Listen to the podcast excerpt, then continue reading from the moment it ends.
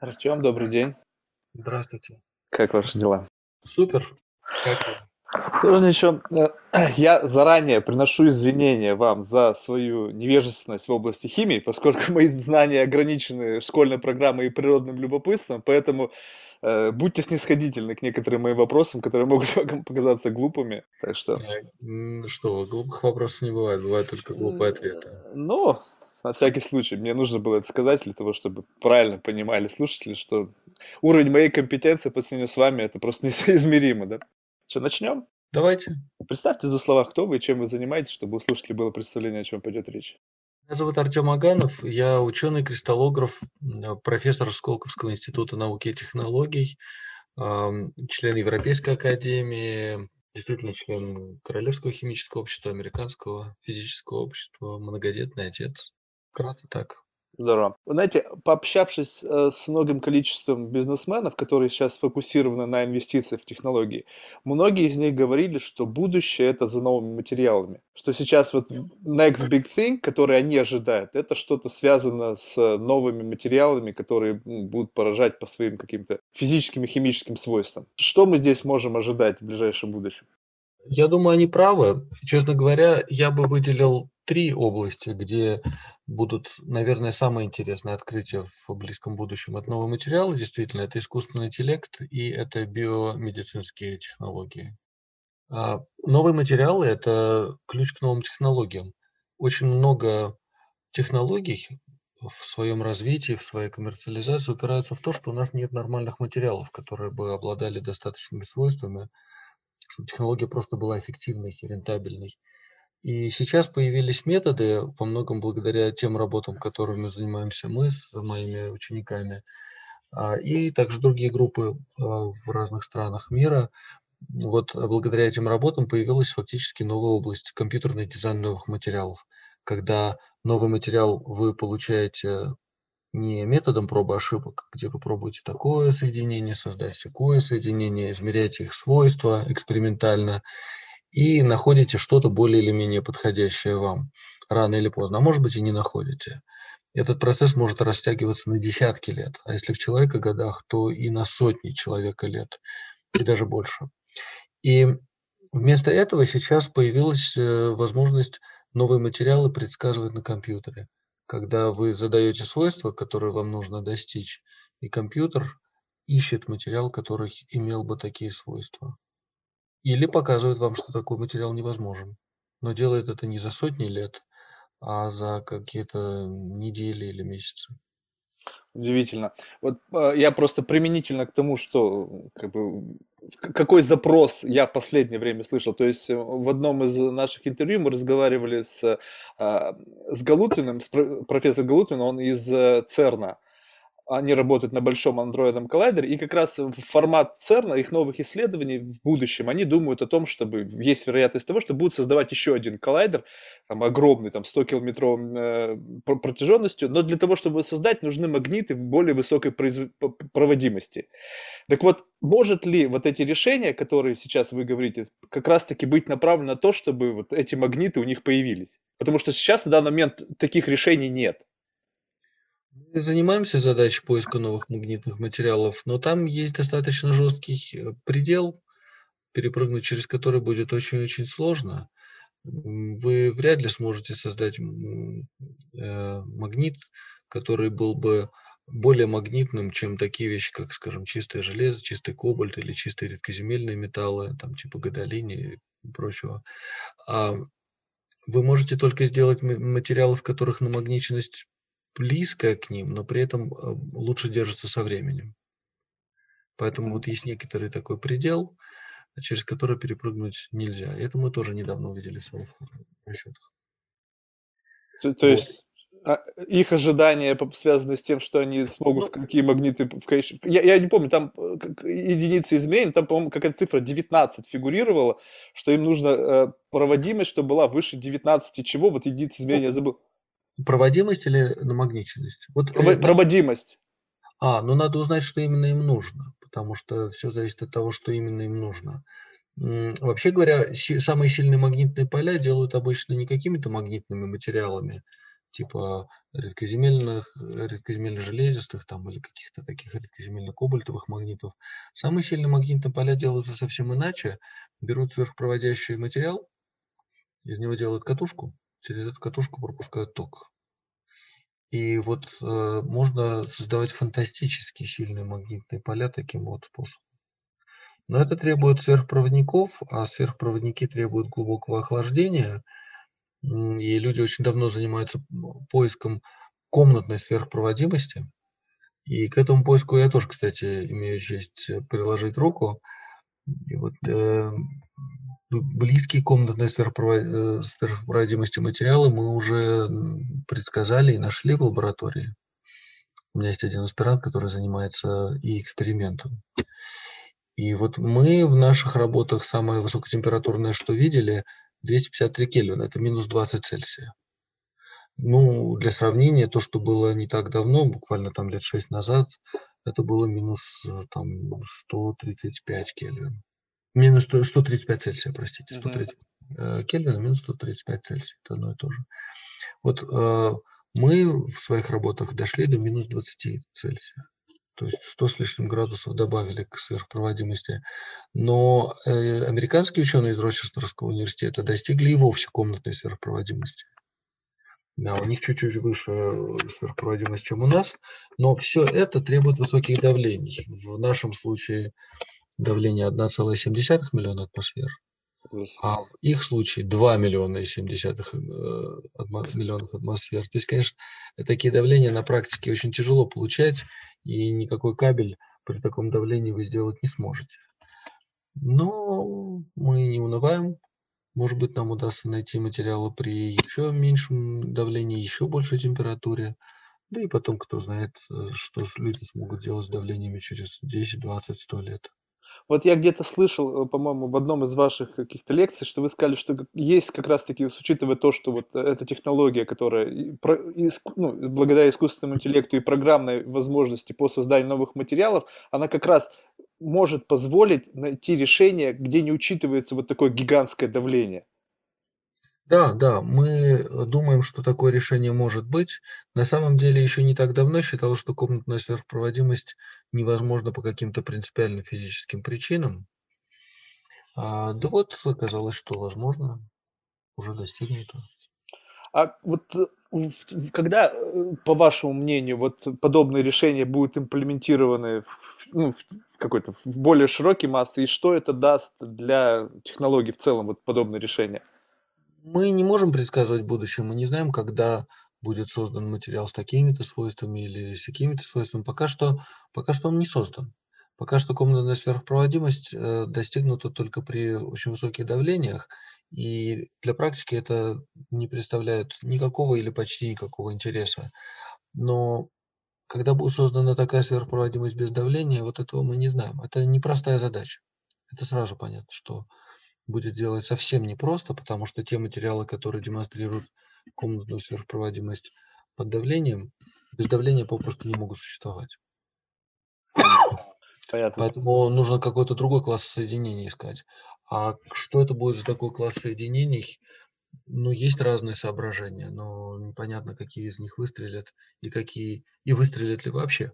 Знаете, со сверхпроводимостью э, забавная вещь, если вы посмотрите на историю сверхпроводимости и поиска новых сверхпроводящих материалов, вы увидите, что каждый раз, когда интересный материал появлялся, он возникал там, где он его открывали там, где его никто не ждал. Mm. Поэтому откуда вот эта черная кошка выйдет в следующий раз, мы, сидящие в темной-темной комнате, не знаем. И все надежды, по сути, на искусственный интеллект или на какое-то везение. Вот те материалы сверхпроводящие, рекордные, которые открыты были за последние 6 лет, вплоть вот, да, до комнатной температуры, они были открыты благодаря теоретическому прогнозу. Видите, как сильно меняются времена. Mm-hmm. Если раньше это были какие-то случайные открытия, вот попробовали что-то, бац, получилось, то сейчас это уже все эти рекорды были поставлены благодаря компьютерному прогнозу. Ну и это кое о чем нам говорит. О чем?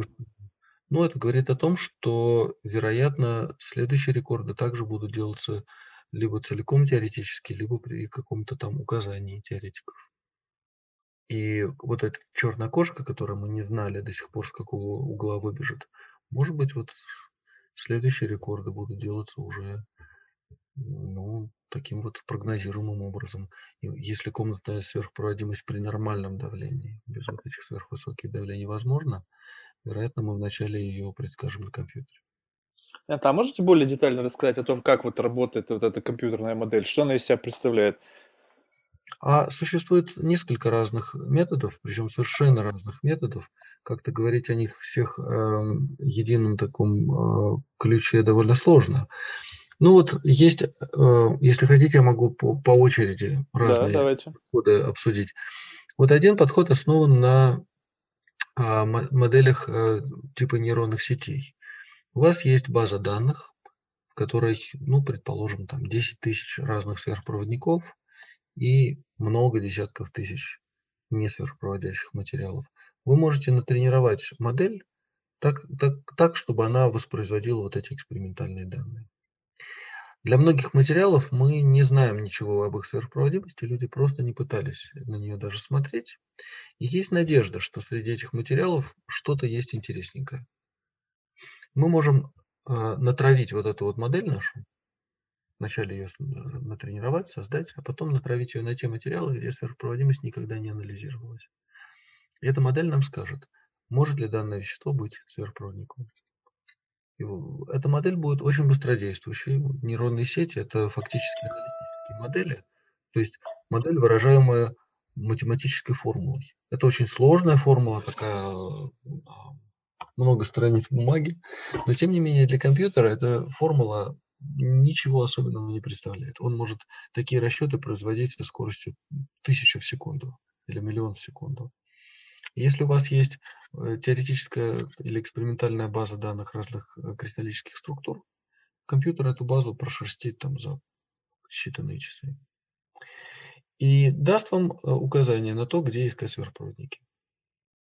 Это первый вариант.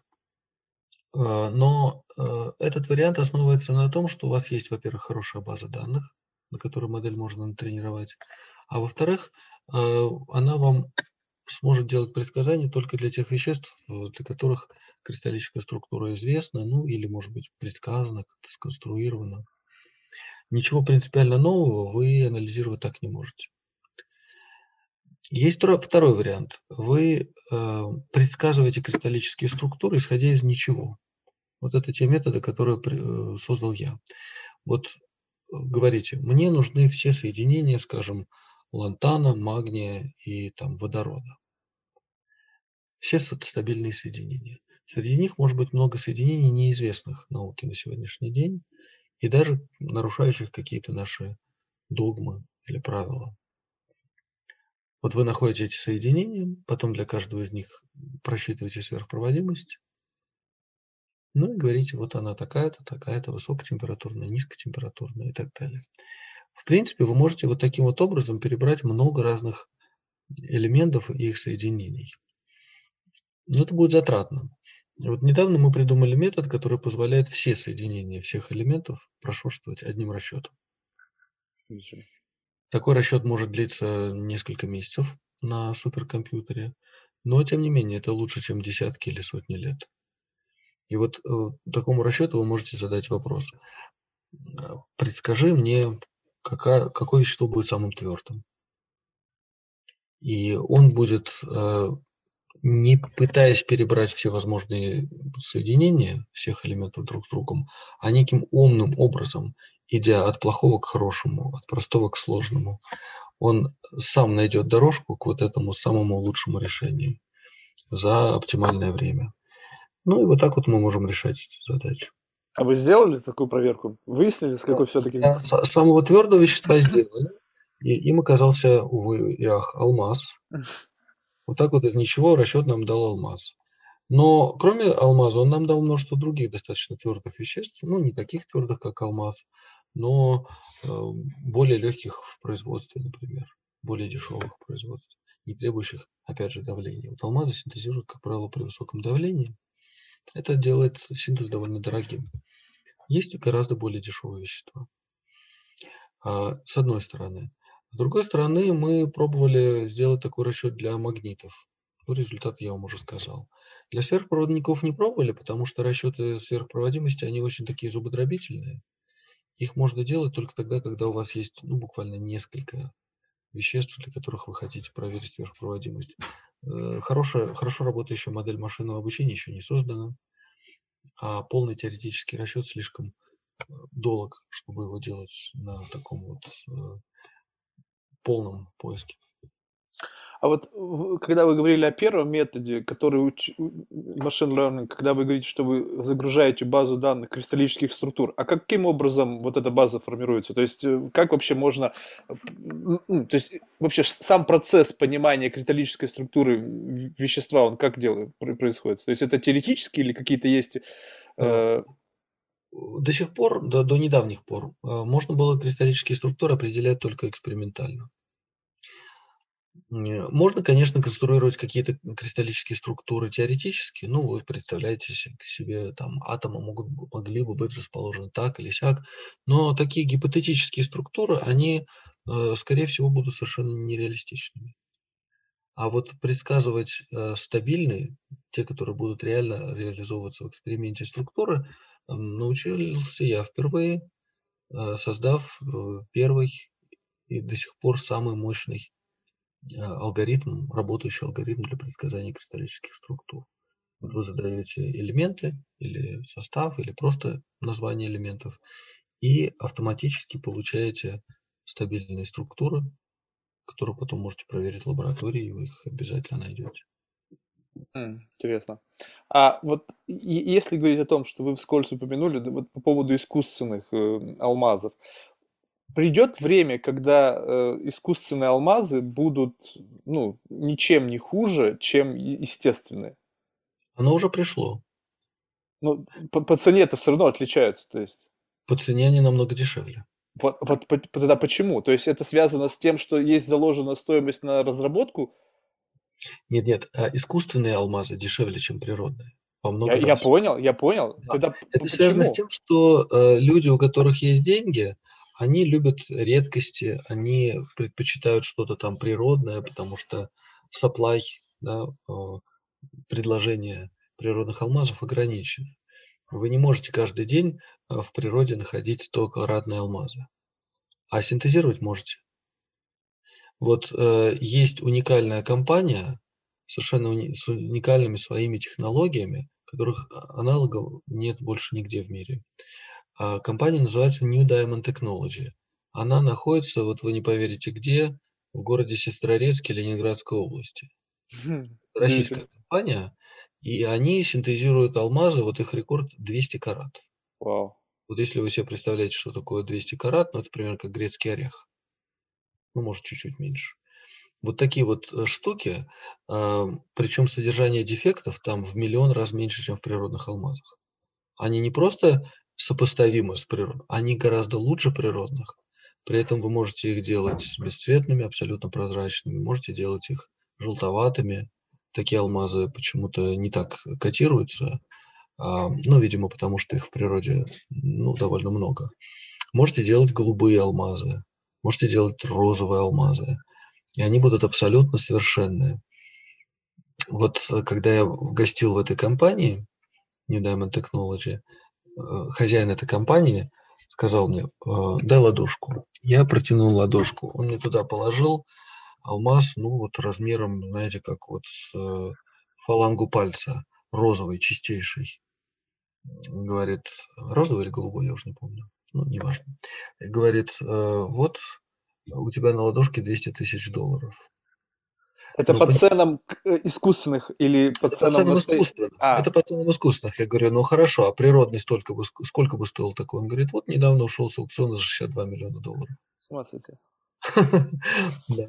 То есть, если взять вот этот вот, э, уже получается бриллиант, да, раз он как бы ограненный, да, и mm-hmm. отнести его ювелиру, не предварительно не давая ему вводных о том, что это искусственно выращенный, он его как оценит? Как натурально или как искусственно? Или под силу того, что он чрезмерно чистый, и в нем отсутствуют какие-то элементы, ну, скажем так, какие-то естественные погрешности, которые должны быть в, природных алмазах, он увидит эту разницу?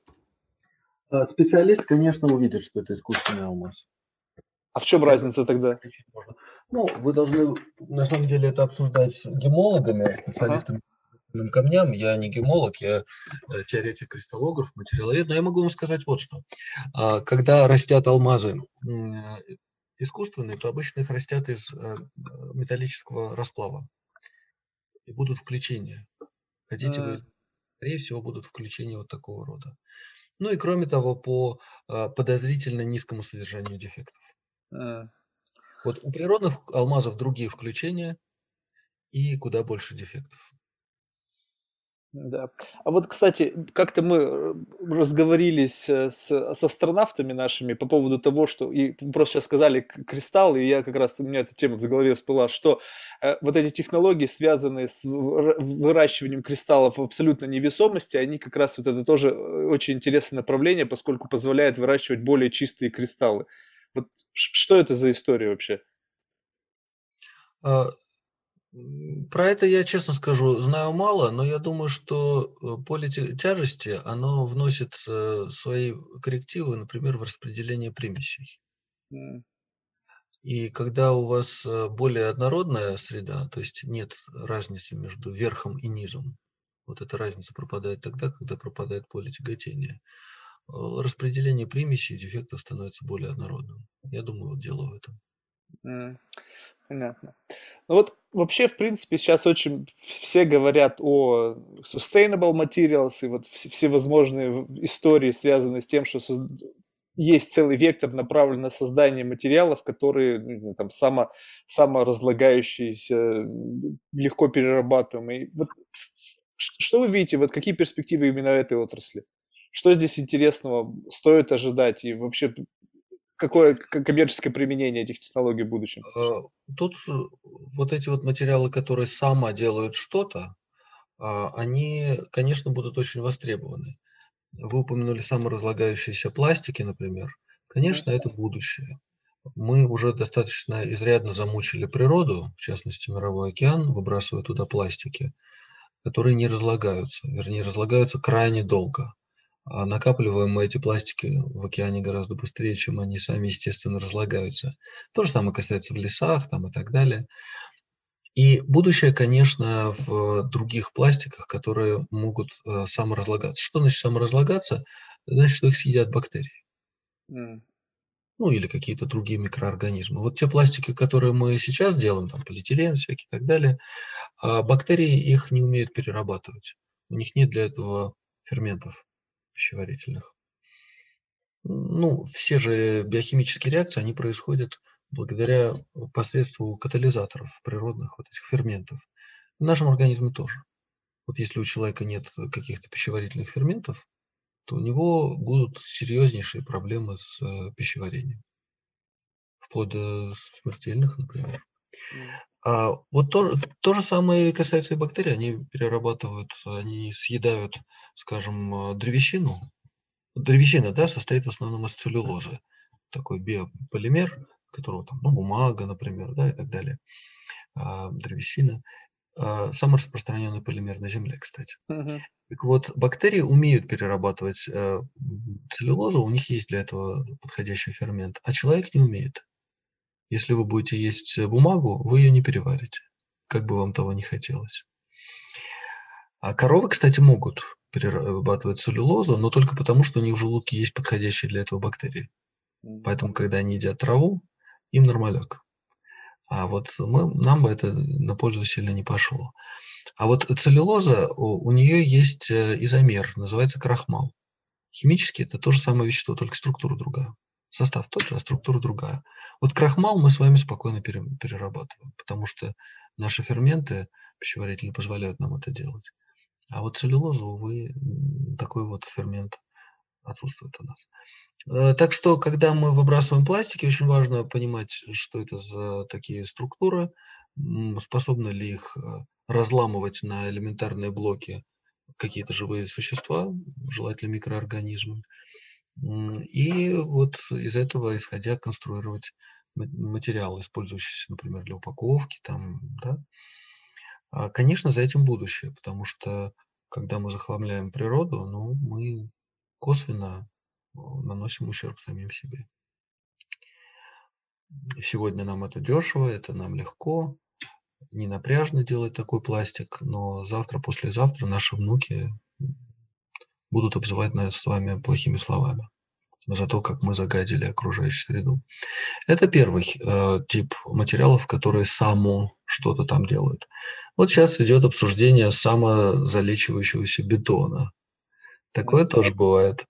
В бетон вы можете ввести, ну сейчас такие разработки есть, в бетон вы можете ввести микроорганизмы, которые производят карбонат кальция, то есть вещество, ну такое, ну как известняк.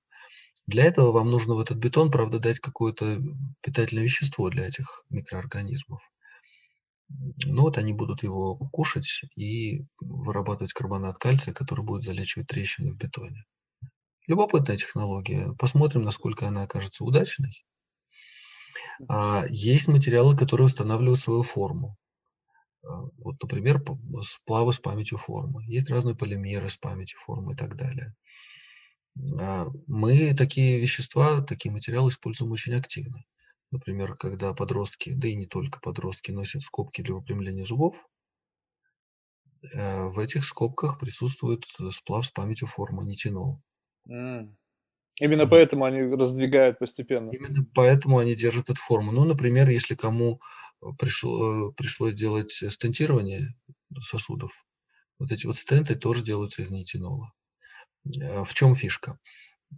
Стенд – это такая пружинка, ну, даже не пружинка, как вам сказать, такой цилиндр, сетчатый такой цилиндр, который раздвигает кровеносный сосуд, заблокированный, э, чтобы по нему текла кровь. Вот он должен быть примерно такого же диаметра, как и сам кровеносный сосуд в идеале. Это довольно большой диаметр. Вот как вы введете в сосуд такую штуковину, которая имеет такой же диаметр, как он. В общем-то, это довольно болезненная штука должна быть. Mm-hmm. Что делают? Берут этот э, цилиндрик э, сетчатый, с, э, делают его из сплава с памятью формы. И та форма, которую он помнит, это его вот идеальная форма с диаметром порядка диаметра кровеносного сосуда. Но его искажают, его э, заматывают в тоненькую проволочку, деформируют. И эту тоненькую проволочку, как иголочку, вводят внутрь кровеносного сосуда. Там при температуре человеческого тела этот э, сплав с памятью формы возвращается в свою запомненную такую исходную форму, вот, форму цилиндра, и расправляет кровеносный сосуд, когда его воткнули. Вот удивительная, да, удивительно умная, простая технология. Я видел, как эти стенты производят в Томском госуниверситете. Э, супер. Просто супер. Ну и не только там, по всему миру производят. Но фактически там вот э, люди, обычные люди из университета смогли э, чуть ли не в гараже развернуть производство, которое кормит э, значительный сегмент э, медицинский. Но, но это больше, мне кажется, как бы smart materials. То есть это вот... Это smart materials, да. И, э, я... Да-да-да. Кстати говоря, сейчас вот еще активно идут разработки искусственных мышц. А, материалов, которые, например, при подаче электрического поля сжимаются или наоборот расширяются, которые могли бы совершать механическую работу, превращать ток в электрическую, в, в механическую работу а, для там, роботов, например, и так далее, или химические сигналы могли бы превращать в механическую работу. Это тоже все безумно круто. Я где-то буквально недавно вот это, на портале Interesting Engineering видел какое-то вещество, которое достаточно жидкое при его мягком контакте и превращается в достаточно твердое при резких каких-то ударах. То есть вот он показывает, пальцем болтает какой-то там, какой-то жидкость, похожую на кефир, и при ударе кулаком она как бы спрессовывается и превращается в что-то наподобие какой-то резины или чего-то да. такого. Таких веществ на самом деле достаточно много. А, если посмотреть на это немножко отвлеченно, то любая жидкость обладает этим свойством. Вот э, вы можете спокойно помешивать воду в стакане, но если вы прыгаете с э, большой высоты в воду, то это удар примерно такой же получается, как если бы вы прыгнули в бетон. А при таких вот коротких э, импульсных взаимодействиях жидкость ведет себя более похоже на твердое тело. Это известная вещь. Да, но просто тут, тут этот, это, вот этот разрыв, он ну, очень, очень низкий. То есть, когда Да. ты, ты прекрасно понимаешь, что если ты плашмя там с горы прыгнешь, что тебя, будь здоров, как ударишь, но здесь просто, когда вот это в реально, в каком-то небольшом сосуде тебе демонстрируют те же самые свойства жидкости, но вот на бо, в, в, в, такой, в, в быстром более цикле, когда ты можешь это проэкспериментировать вот самостоятельно, без каких-то сверхскоростей или там сверхбольших площадей, ну да, да, не ньютоновые жидкости, вязкость которых э, растет в зависимости от э, скорости деформации. Да. Вот если говорить об этих smart materials, которые могут восстанавливать форму и могут также принимать определенную форму при том или ином воздействии. Вот, э, допустим, там воздействие электричества или там еще чего-то. Вот насколько вот, вот это, насколько это вообще реальная технология с точки зрения имплементирования ее вот в каких-то в реальной жизни, с точки зрения там создания, ну не знаю, пришел у тебя какая-то, не знаю, там абсолютно бесформенная вещь, э, при подключении электричества она превращается там, не знаю, в стул или что-то еще. Это, это, это реально сделать. Э, такие вещи уже, в общем-то, делаются. Другой вопрос, что сделать из этого работающую технологию, тоже потребует каких-то усилий. Сам, сами такого рода эффекты, они существуют. Но сделать из этого технологию – это отдельные усилия. Тогда вот тогда вопрос, вот сколько сейчас реально в лабораториях находится в процессе изучения и, ну, скажем так, экспериментов, материалов, которые, ну, настолько как бы вот удивительные и которые вот сейчас демонстрируются только в научной фантастике, и когда вот с точки зрения вот возможной их технологической имплементации, где вот, это, вот сколько, по вашему мнению, этот разрыв между чем, что это есть там, и это в какой-то момент времени станет для каждого отдельного материала, для каждой отдельной технологии этот разрыв разный. Иногда он совсем коротенький. Протяни руку и уже получишь результат. А для каких материалов надо постараться. Вот я вам приведу пример, э, достаточно шокирующий для тех людей, которые слышат об этом впервые. Мы все с вами знаем, конечно, материал полиэтилен, я даже его упоминал, хотя в совершенно другом контексте чуть раньше. Полиэтиленовые пакеты, да. Вот что вы можете сказать про полиэтилен? Это прочный материал или не очень? Я думаю, достаточно прочный. В зависимости ну, от того, как его, как ну, его да, тянуть. но вы вряд ли сравните его, там, скажем, с э, какими-то металлическими или керамическими материалами по, тверд... по прочности. Вряд ли вы станете из полиэтилена делать, э, например, бронежилеты, правда? Э, он легко протыкается иголкой, не то что пулей. Легко рвется полиэтиленовый пакет. По теплопроводности тоже вроде бы материал ну, ничего из себя не представляет. Плохой проводник тепла. Так вот, есть у полиэтилена, хорошо знакомого нам, казалось бы, вещества форма, а, которая обладает сверхвысокой прочностью, прекрасно подходит для бронежилетов и обладает теплопроводностью примерно как алюминий. Ну, чуть меньше.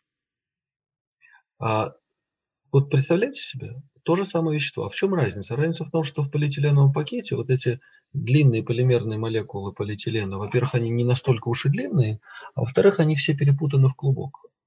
А если бы вы могли сделать полиэтилен, в котором э, полимерные вот эти нити э, намного длиннее, и при этом все они упакованы в э, достаточно совершенную кристаллическую структуру, то вот такой материал, называемый полиэтиленом сверхвысокомолекуляр, э, сверх э, Э, высокого молекулярного веса, да, ultra high weight, э, ultra high molecular weight э, полиэтилен. Вот такая вот штука оказывается очень прочным материалом, да, идеальным для бронежилетов, легким, сверхпрочным, и, и вот проводит тепло, как там алюминий. Поразительно. И вот э, об этом известно. Это были результаты теоретических предсказаний не подлежащий ни малейшему сомнению. Вслед за этим были сделаны эксперименты, были получены кристаллики полиэтилена вот такого сверхвысокомолекулярного веса. Но беда, что размер этих кристалликов там где-то миллиметр или меньше. А вот как получить массивный образец такой, вот этого, по-моему, не, не знает никто. Но когда люди доберутся до этого, до решения этой маленькой технологической задачки, то это будет супер круто. В принципе, а, вот такой сверхвысокомолекулярный полиэтилен делается даже в промышленных масштабах, но это все равно чуть-чуть не то. он все-таки достаточно несовершенный. Если сделать, и его там уже какие-то там бронежилеты пихают и так далее. Но если увеличить совершенство материала, как уже было показано для маленьких вот этих кристалликов, то результат будет просто сверхъестественный. То есть получается, что при том же самом химическом составе изменение кристаллической структуры существенно ведет к изменениям свойствам материала. В случае полиэтилена это экстремальное такое изменение, и материал, который, казалось бы, мы знали всю свою жизнь, начинает вести себя абсолютно не так, как мы привыкли. А какие способы вот изменения кристаллической структуры, ну помимо давления, температуры, там что-то есть какое-то такое вот что-то, ну какое-то ноу-хау? А, ну, должно быть, да, там какие катализаторы вы используете, как вы этот полиэтилен а, а, вытягиваете. Да, вот если как-то там по-особенному вытягивать, то получается вот эти нити более параллельно находящиеся друг относительно друга. Скорость охлаждения, там, ну, такие технологические вещи, знаете, как рецепт готовки на кухне. Вот от этих технологических вещей может зависеть довольно много катализатор, как специи, да, которые вы кладете в этот суп, скорость разогревания, скорость охлаждения, дальше как вы там это просеиваете, продавливаете этот полимер, все эти детали. Ну, э, там много своей кухни, но видите, как получается, вот мы знаем, что есть материал, обладающий поистине сверхъестественными свойствами. Вы знаете, что нам он очень нужен. Более того, вам даже удалось получить миллиметровый кристаллик и подтвердить предсказание. А вот как получить не миллиметровый, а сантиметровый? А вот никто не знает. А в чем основная проблема? Вот в, в чем вот вопрос, на который нельзя найти ответ? То есть это не хватает технологических мощностей? Да я думаю, всего хватает. Просто не хватает, э, вот если чего-то не хватает, то какой-то вот э, умной идеи, которой нужно вот этот рецепт дополнить. Вот какой-то специи, может, не хватает. Может, чуть-чуть не так охлаждают. Ну, в общем, не знаю. Это тут вопрос к химикам-технологам. Э, вот, понимаете, у нас есть э, все. У нас есть материал, который нам очень нужен. Мы знаем кучу технологических применений для этого материала. Нам не хватает только одно, чтобы образцы были более крупными. Вот такого рода э, вещей, я думаю, довольно много материаловедении, я думаю, можно много материалов найти, которые ждут того, чтобы их применили, но чего-то чуть-чуть не хватает. А вот что за, ну, в числе вот этих новых технологий еще используются материалы, которые э, как-то связаны с нанотехнологиями, что за счет именно того, что смотрят на материал не с точки зрения как бы его объема, а именно с точки зрения вот этих вот наночастиц супер мелких. И модификация этих элементов получает, дает возможность получать какие-то новые соединения, новые, новые материалы. Да, вы абсолютно правы. Э, один и тот же материал может показывать совершенно различные свойства, не только в зависимости от степени совершенства его структуры, вот как я проиллюстрировал на этом экстремальном примере полиэтилена, когда та же прочность растет в сотни раз. Знаете, то есть материал идет себя совсем иначе.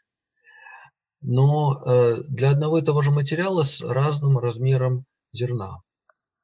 Вот если вы берете большой кристалл в руки, а потом берете кристалл поменьше размером, как соотносятся их свойства? Да, они равны, они попросту равны.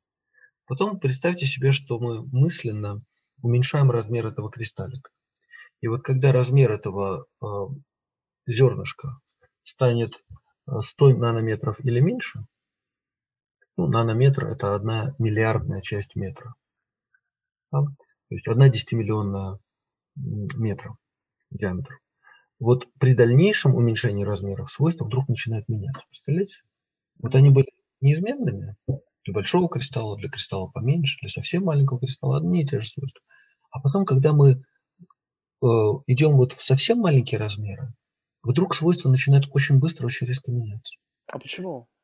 А, там несколько причин есть. Первая причина, что становится достаточно много атомов на поверхности, а атомы на поверхности ведут себя совсем не так, как атомы внутри материала. Mm. Они голодные, у них очень много связей оборванных. И вот эти атомы голодные на поверхности, ну, это есть на поверхности любого кристалла, кстати, но просто доля таких атомов очень маленькая. Они э, обладают другой химической активностью. Они э, могут перестраиваться совсем другие какие-то локальные структуры. Они могут реагировать бешено совсем, там, например, присоединяя молекулы кислорода там, или еще что-то из атмосферы. И получается, ну, в общем, другое, не то, к чему мы привыкли.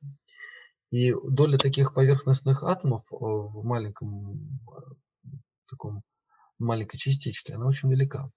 И они уже заправляют, правят бал, да? Они определяют погоду. Во-вторых, э, при уменьшении размеров может меняться структура. Структура может оказаться уже совсем не такой, как у объемного кристалла. Просто идет перестройка структуры. В-третьих, когда мы оперируем с маленькими размерами, то возникают интересные электронные эффекты. Эм, понимаете, какая штука? Вот э, представим себе, например, сверхпроводимость, о которой мы говорили. Вот это, наверное, самый простой будет пример. Сверхпроводимость осуществляется не одиночным электроном, а двумя электронами. Эти два электрона взаимодействуют, ну, например, посредством колебаний решетки и ведут себя как одно целое, как такая электронная, если хотите, пара, ее называют куперовской парой. Так вот эти два электрона, они обычно находятся на расстоянии порядка, ну, скажем, а, тех же 100 нанометров, может быть, там 50 нанометров. Если вы, увеличив...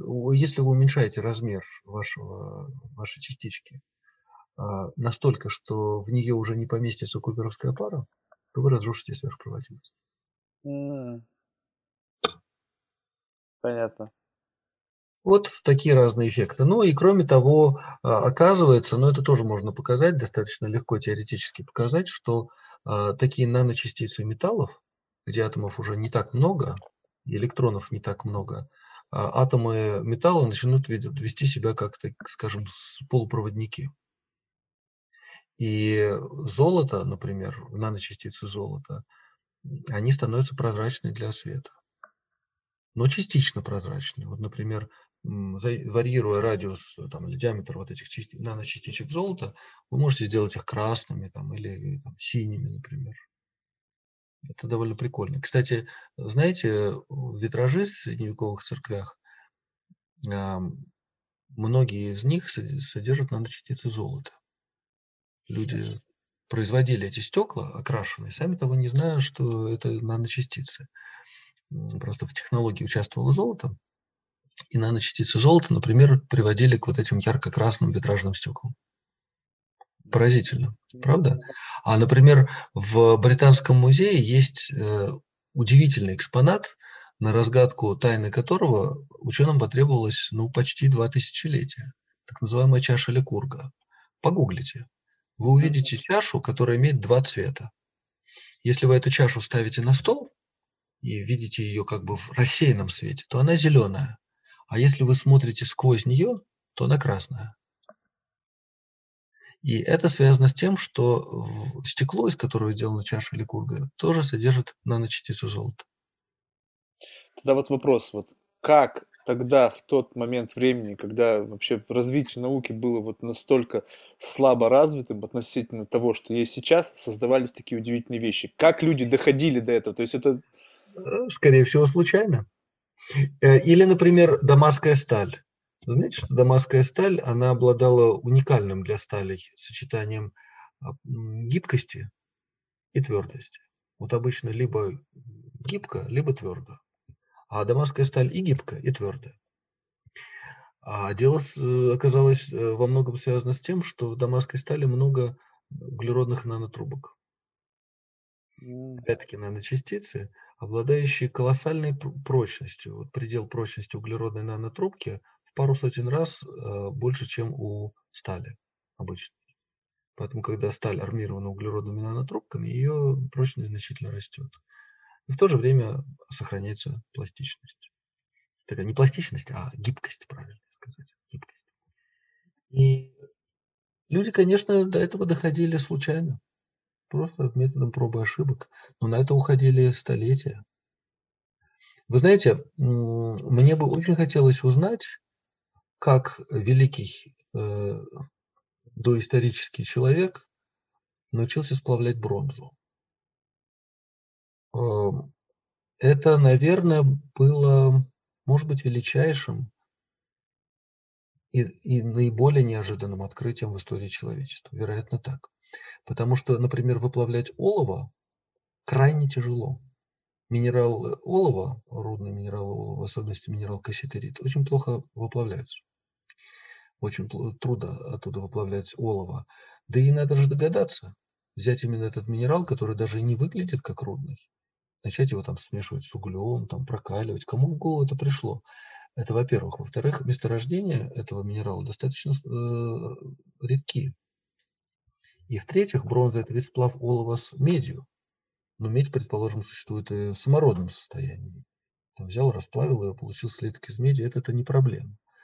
Но надо же, чтобы кому-то пришла в голову идея взять медь в одном месте, а олово в другом, и зачем-то их вместе сплавить. Вот кому в голову вот это пришло, я не знаю. Это крайне странно. И сам факт, то, что вы еще сказали, что это произошло случайно в результате многократных экспериментов. Но, как правило, перед любым экспериментом стоит задача к чему-то прийти. То есть в любом случае да. был какой-то, какая-то была цель, и ее пытались достичь путем вот как раз различных вариантов. Сама постановка цели, ведь она тоже удивительна. Да, но могло бы, конечно, произойти случайно. Там э, люди, вероятно, вначале начали выплавлять э, медь чистую, но потом... При, примесь какая-то попала. Что она мягкая и все такое. А потом кто-то откуда-то притащил оловянную руду, так что ли, или олово. Откуда они вообще это взяли? Это вообще в других местах встречается. И надо понимать, где вообще люди брали олово в те времена. Вот когда бронзовый век наступил на Ближнем Востоке, Олово вообще-то везли из Британии, которая оказалась, что вообще за пределами, не то что цивилизации, вообще за пределами Вселенной. Это же надо так из Британии тащить олово на Ближний Восток, чтобы там его сплавить в медь. фантастика какая-то, я, я ничего не понимаю. И все исторические книги, которые упоминают об этом, а, в общем, либо глухо молчат, либо разводят руками и говорят, а мы тоже не понимаем, как так вышло. Хм. Да, ну и таких примеров очень много. Знаете, как научились люди выплавлять стекло, например? М-м. Же тоже многие века был секрет, охранявшийся на уровне э, секрета атомной бомбы, даже больше. Финикийцы, которые были знатными торговцами, они возили с собой, э, часто торговали, например, содой. И соду они любили возить в виде таких брикетов, похожих на кирпичи. И, ну, они много всякого барахла возили по всему миру. Пурпур, там еще что-то там торговали по всему миру. Такие торговая корпорация Финикия. И однажды, так гласит легенда, они остановились в какой-то безлюдной местности и хотели развести там огонь. На пляжике там каком-то костер хотели сделать, там полно песка, а кирпичей нормальных они зачем-то хотели огораживать область костра кирпичами. А нормальных кирпичей у них не было, были только вот эти содовые кирпичи, которые они продавали везде, где только могли для изготовления мыла. Ну и поставили эти кирпичи содовые. А, костер, видимо, был достаточно сильным, сода сплавилась с песком, и они обнаружили какие-то стекляшки, прикольные. Ну, они люди были умные, решили экспериментировать. Оказалось, что эти стекляшки можно делать разного цвета. Стали делать бусы. Этими стеклянными бусами финикийцы накормили весь тогдашний древний мир, э, получая колоссальную прибыль за то, что получается с плавлением соды и обычного песка. Удивительно. Вот сейчас мы же, по сути, тоже находимся вот в этот промежутке времени, когда вдруг кто-то создаст какой-то материал, который вот так же, как тогда, сможет просто снести голову людям. И... Да, только мы это делаем не случайным каким-то совпадением обстоятельств, а на компьютере. Вот mm. такая маленькая разница. И нам не нужно ждать тысячелетия, пока кто-то, везя брикеты из соды, случайно разведет на пляже костер. Мы можем прогнозировать эти материалы на компьютере. Важно только, чтобы у нас были достаточно мощные компьютеры, а самое главное – светлые идеи, какие именно материалы нам нужны. А есть какие-то вот э, среди, вот в вашей среде вот какие-то тренды? Вот я хочу вот именно вот такой материал с такими-то определенными свойствами, найти его, потому что он нужен. Ну, там, если не говорить о там суперпроводниках, а вообще что-то связанное с какими-то другими видами материалов. Конечно, ну, сверхпроводники вы уже назвали, э, это сейчас в моде. Э, помимо этого в моде магнитные материалы. Мгм.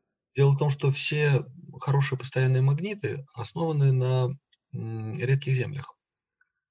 Редкоземельные металлы находятся практически в монополии у Китая. Э, крупнейшие месторождения находятся в самом Китае, а те, что не в Китае, Китай выкупил. И горнообогатительные комбинаты либо в самом Китае, либо находятся в собственности Китая. Китай это достаточно давно э, сделал, пока никто не придавал особого значения возрождающейся мощи Китая. Подчеркиваю слово возрождающийся, потому что Китай вообще большую часть человеческой истории был самым э, развитым и самым богатым государством. То, что последние два века Китай на четвереньках ходит, да, то, что Китай последние два века в такой плохой форме был, это аномалия. И вот сейчас эта двухвековая аномалия преодолена, и китайцы снова на полагающемся им первом месте. Но вот когда еще многие думали, что Китай будет ведущей сверхдержавой мира, Китаю удалось скупить тихой сапой все не принадлежавшие им месторождения редких земель. И получилось так, что Китай уникальная монополия. Монополия на а, целую часть периодической таблицы Менделеева. Вот есть разные монополии. Монополия на там какую-нибудь Кока-Колу, монополия там на производство микропроцессоров, что хотите. А вот монополия на таблице Менделеева ни у кого, кроме китайцев, нет. Удивительно. А, так вот, все э, самые лучшие магниты постоянные основаны на редких землях. Они являются собственностью Китая. Нравится вам это или нет. Вот Американцам и японцам это страшно не нравится. И они пытаются сделать все, что только можно, чтобы найти магниты, которые бы не содержали редких земель. Вот эта тема популярна.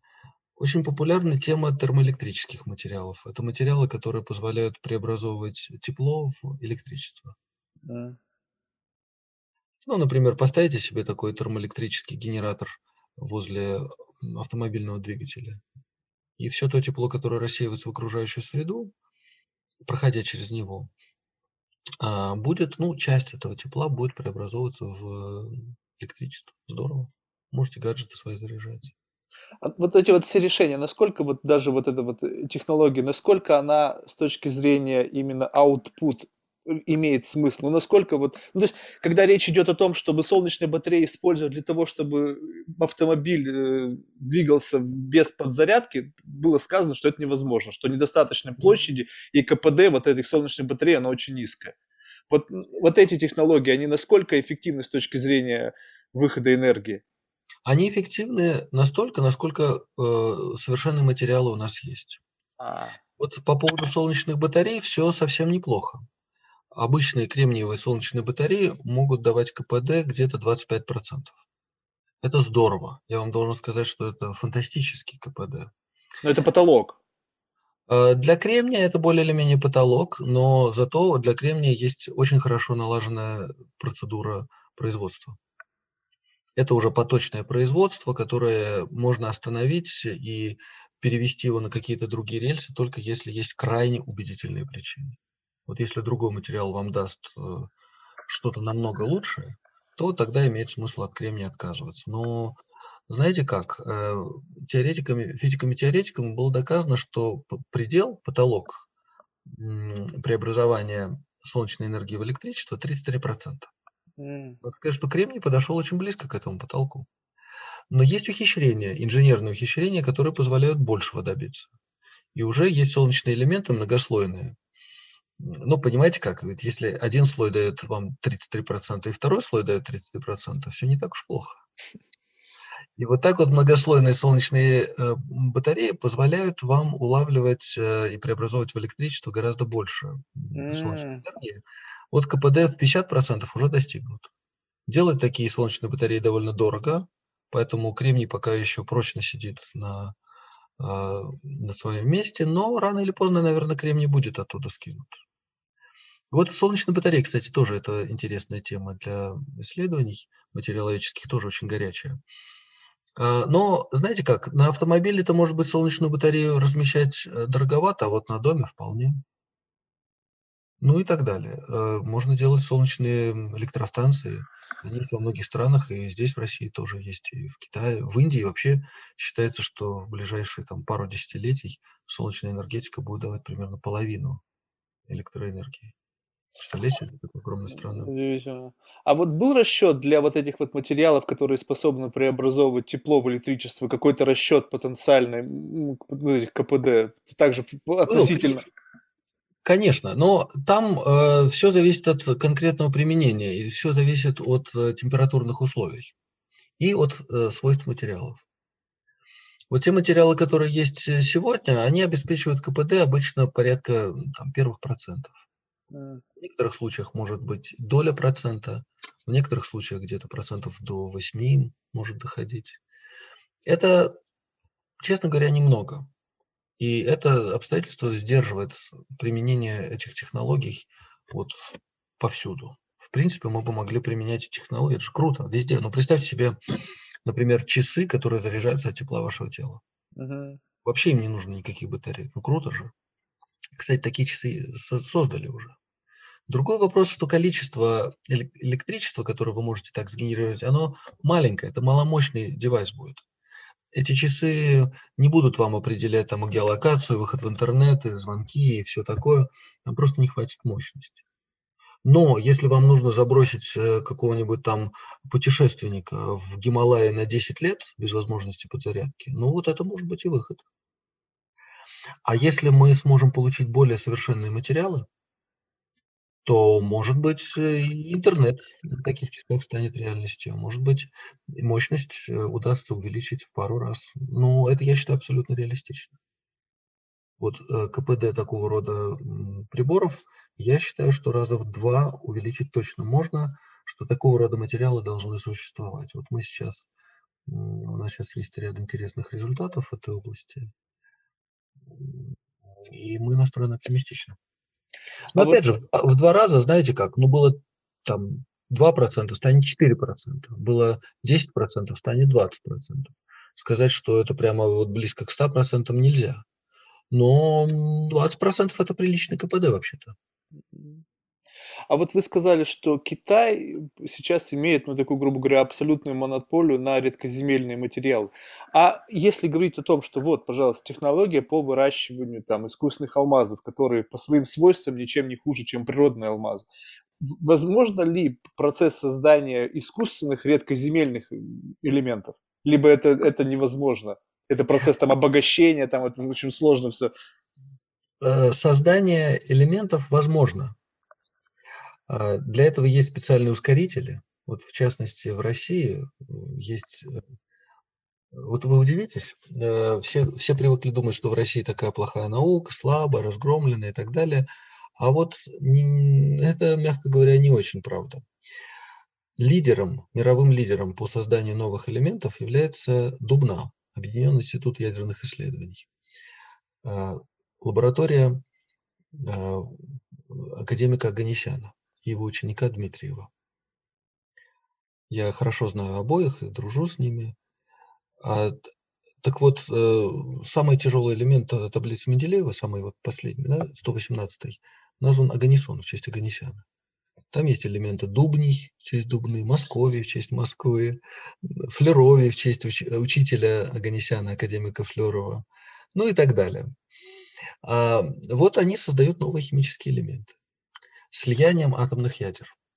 Их разгоняют на высокой скорости атомные ядра, и эти ядра влетают в мишень, созданную из определенного там какого-то атомного изотопа. И слиянием а, ядер образуются вот новые атомные ядра, новые элементы. Так можно, в принципе, создать любой элемент, какой вам хочется, но этот процесс э, требует колоссальной энергии, и у вас такое небольшое количество вещества образуется, что совершенно игра не стоит свеч. Проще купить у китайцев редкие земли, чем вот так вот мучиться. Не, ну просто, то есть, в принципе, само развитие вот этой данной технологии, вот этого ядерного синтеза, скажем так, что вот сейчас оно в таком виде, в котором есть. То есть, это вообще, в принципе, нереализуемая задача с точки зрения налаживания массового производства вот этих вот элементов такого в промышленном масштабе. Скажем так, что с учетом извинения, техники, инноваций и всего остального, что это никогда не превратит, не можно будет это сделать. Просто редкоземельные, они от, от того и слова редкие. То есть даже у самих китайцев они в один момент могут кончиться, учитывая то, что сейчас может возникнуть спрос на подобные элементы, поскольку мы развиваемся, и в какой-то момент времени даже ваша компьютерная система скажет, вот для того, чтобы создать вот вещество с таким свойством, нужны вот эти вот элементы а, а чтобы это вещество его было много, соответственно, нужно много больше, намного больше этих редкоземельных материалов. Но их нет. Я бы сказал, что в науке никогда не говори никогда. Угу. Я могу, конечно, вам сказать, что это никогда не будет реальностью, а потом бац, через тысячу лет люди будут ржать над нашим, нашей с вами беседой. Ну, в ближайшие тысячи лет, я думаю, что это нам не светит. А, понятно. То есть китайцы а, сделали правильную ставку китайцы все делают правильно, они, конечно, большие умницы. А с редкоземельными элементами на самом деле все выглядит не так уж плохо и для других стран. И американцы эту карту немножечко разыграли. У них же тоже есть какие-то свои месторождения редкоземельных металлов, просто они были нерентабельные и не, не особо разрабатывались. А когда Китай поднял цены на редкие земли раз в 10, американцы стали разрабатывать свои месторождения. Чуть-чуть, так понемножку. А, производят и у себя редкие земли. И это здорово обрушило цены на редкие земли. Они по-прежнему очень высокие, но они уже не в 10 раз завышены, а там, я уже не помню сколько, в 5 раз. Так что вот такими способами можно, конечно, что-то сделать. В России есть очень большие месторождения редкоземельных металлов, но пока они не особо разрабатываются, можно было бы и так сделать. Ну, мы сейчас пока с Китаем дружим, так что нам пока это не актуально. Понятно. А вот скажите, вот эти все технологии по 3D-принтингу, вот здесь есть какие-то перспективы в том, что полимеры, которые будут использоваться вот в этих устройствах, будут настолько прочными, ну, вернее, неправильно мой вопрос, они будут настолько разнообразными, что могут, будут устраивать всевозможные... То есть, если тебе нужно супер жесткий материал, ты можешь использовать этот полимер, сделать себе такую-то деталь там или какой-то там... Либо там тебе нужно, наоборот, очень мягкую или гибкую, ты можешь использовать этот полимер. То есть, вот, вот в этом направлении идет какая-то работа, потому что в какой-то момент времени вот эта история с 3D-принтерами, она как-то так стала очень громкой, прям понеслось там все это, вот чуть ли не в каждом в доме будет стоять там этот 3D-принтер, э, там, не знаю, себе кружку будешь печатать, ну, в общем, вот эта история была. Потом это как-то все ушло на нет, и теперь я вижу, что, опять же, э, пообщавшись с разными людьми, что теперь этот уходит в систему, э, в сферу B2B, или в сферу, в сферу более промышленную, когда вот эти 3D-принтеры начинают использоваться для, не для, как вот, для конечных потребителей, а для, в качестве каких-то решений для упрощения процесса производства каких-то там сложных деталей или еще чего-то. Но опять же, это спрос на эти полимеры для того, чтобы продукция на конечно, конечном выходе была более применима к, ну, в технологиях. За 3D-принтингом, конечно, огромное будущее.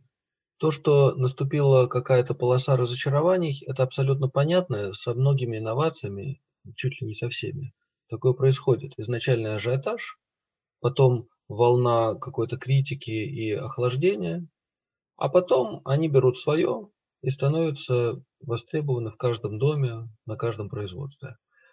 3D принтеры изначально работали на пластике. Сейчас есть 3D принтеры, которые работают и на металлах, и на керамике, и на каких хотите материалах. И позволяют делать то, что обычным производством было бы делать очень и очень сложно. Это можно программировать на компьютере, что, какую именно деталь вы хотите создать, какой топологии и так далее. У вас практически нет отходов, то есть вам не приходится стачивать, спиливать что-то, чтобы получить нужную форму. Оно вот само вот так и синтезируется. Качество изделия получается очень и очень приличное. На 3D принтере сделали, например, авиадвигатель. А ведь авиадвигатель это может быть самое сложное, самое совершенное, что человек вообще сделал. вот эти двигатели ракетные, авиадвигатели, это поразительные по сложности и по требованиям штуки. И вот 3D принтер уже это смог сделать. 3D принтеры даже дома делают.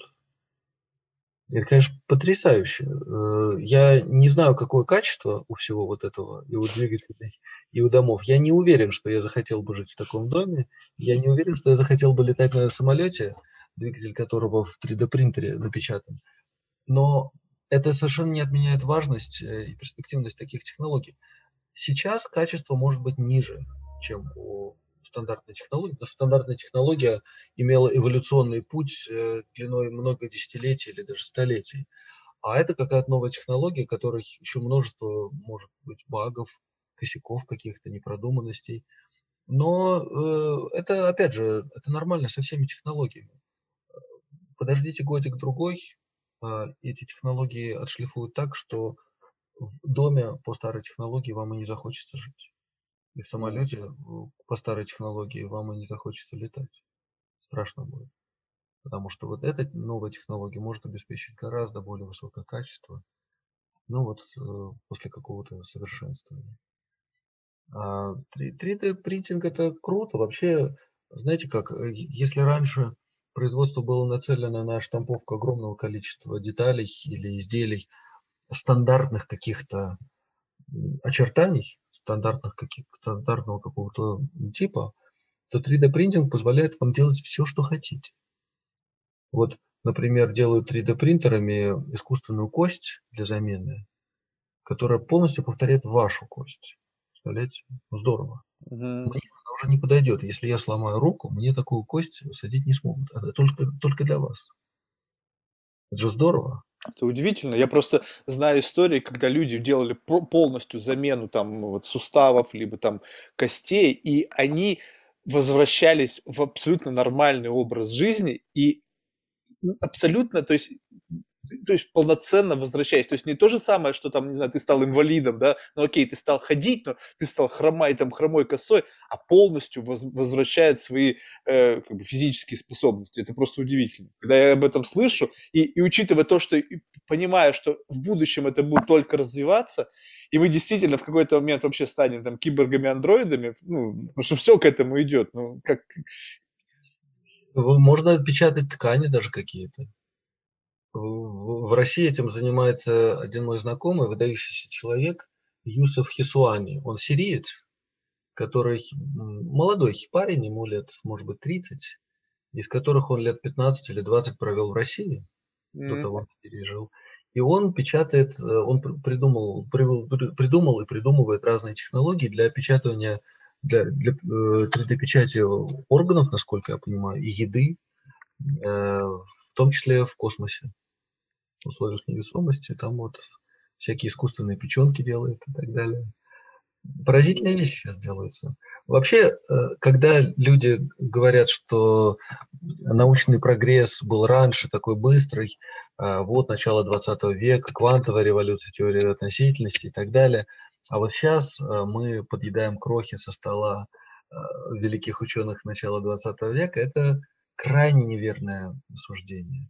Сейчас э, удивительное время для науки, потому что наука получила такие инструменты, которых раньше не могла себе даже представить. А каждый новый инструмент дает вам э, огромное множество новых открытий.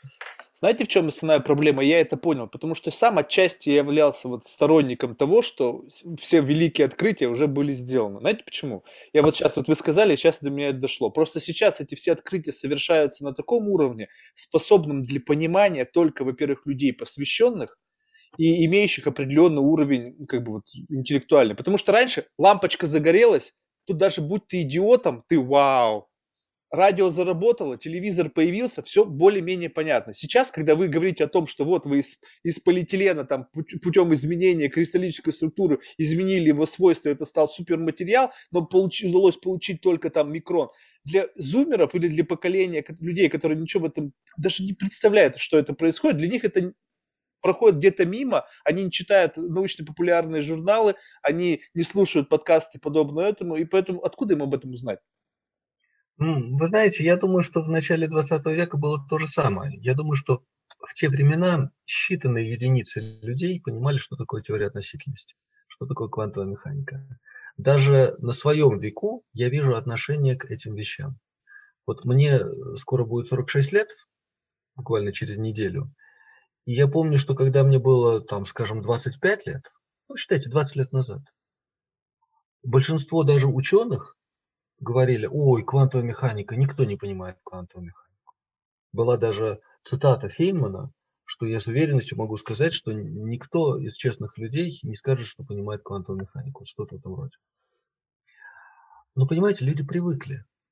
Вот вы сейчас спросите людей про квантовую механику, более или менее любой ученый, мне так кажется, вам скажет, что да что там сложного, да все же понятно. Но нет, ну, я вот как раз общался с представителями этой области, они говорят, что ну, тут очень много ответов, которые, ну, таких вот фундаментальных еще не найдено, то есть...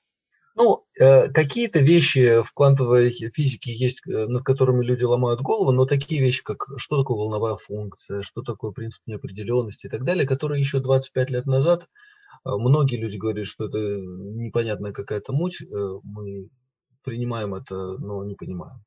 Но вот сейчас люди как-то к этому относятся гораздо более, что ли, лояльно, гораздо с большим пониманием. То же самое теория относительности. Я уверен, что первые годы теории относительности все думали, что это какая-то хреновина. А потом прошло какое-то время, и глядишь, где-то в районе середины 20 века люди к ней привыкли и зауважали ее. Вот э, так же и тут. Э, мы с вами говорим о тех вещах, которые сейчас, может быть, не очень понятны. Ну, там, какой-то бозон Хиггса, там, да, что за хрень такая непонятная. Вот вы увидите, пройдет 20 э, лет, может быть, 30 лет, и для людей бозон Хиггса будет э, чем-то привычным будут проходить в школах, говорить, ну подумаешь, э, что такое, мы всегда знали про бозон Хиггса. То, то же самое, то, что мы с вами говорим про э, сверхвысокомолекулярный полиэтилен, там, да, или другие всякие удивительные материалы, комнатная сверхпроводимость. Еще несколько лет назад люди бы осмеяли любого, кто заикнулся бы о комнатной сверхпроводимости. Нашлось бы множество специалистов, которые бы сказали, что она принципиально невозможна, потому что потому. И придумали бы какие-то причины. Часто мы знаем, что эти причины все не стоит его единого яйца. А сверхвысокомолекулярный полиэтилен, ну, объяснить это несложно. Вот вы только мне дайте большой образец этого сверхвысокомолекулярного полиэтилена, я вам покажу, какова его прочность, какова его теплопроводность. Любой человек, у него глаза на лоб вылезут. Но беда в том, что у нас этого материала пока в достаточных количествах нет, чтобы мы его широко применяли. А, ну и так далее. Вот комнатная сверхпроводимость, знаете, когда мы найдем ее, я все-таки надеюсь, что мы ее найдем при нормальных, а не при чудовищных давлениях, а, это коренным образом изменит жизнь. Потому что можно будет передавать электричество без потерь, можно будет генерировать сильнейшие магнитные поля компактными, простыми в использовании установками.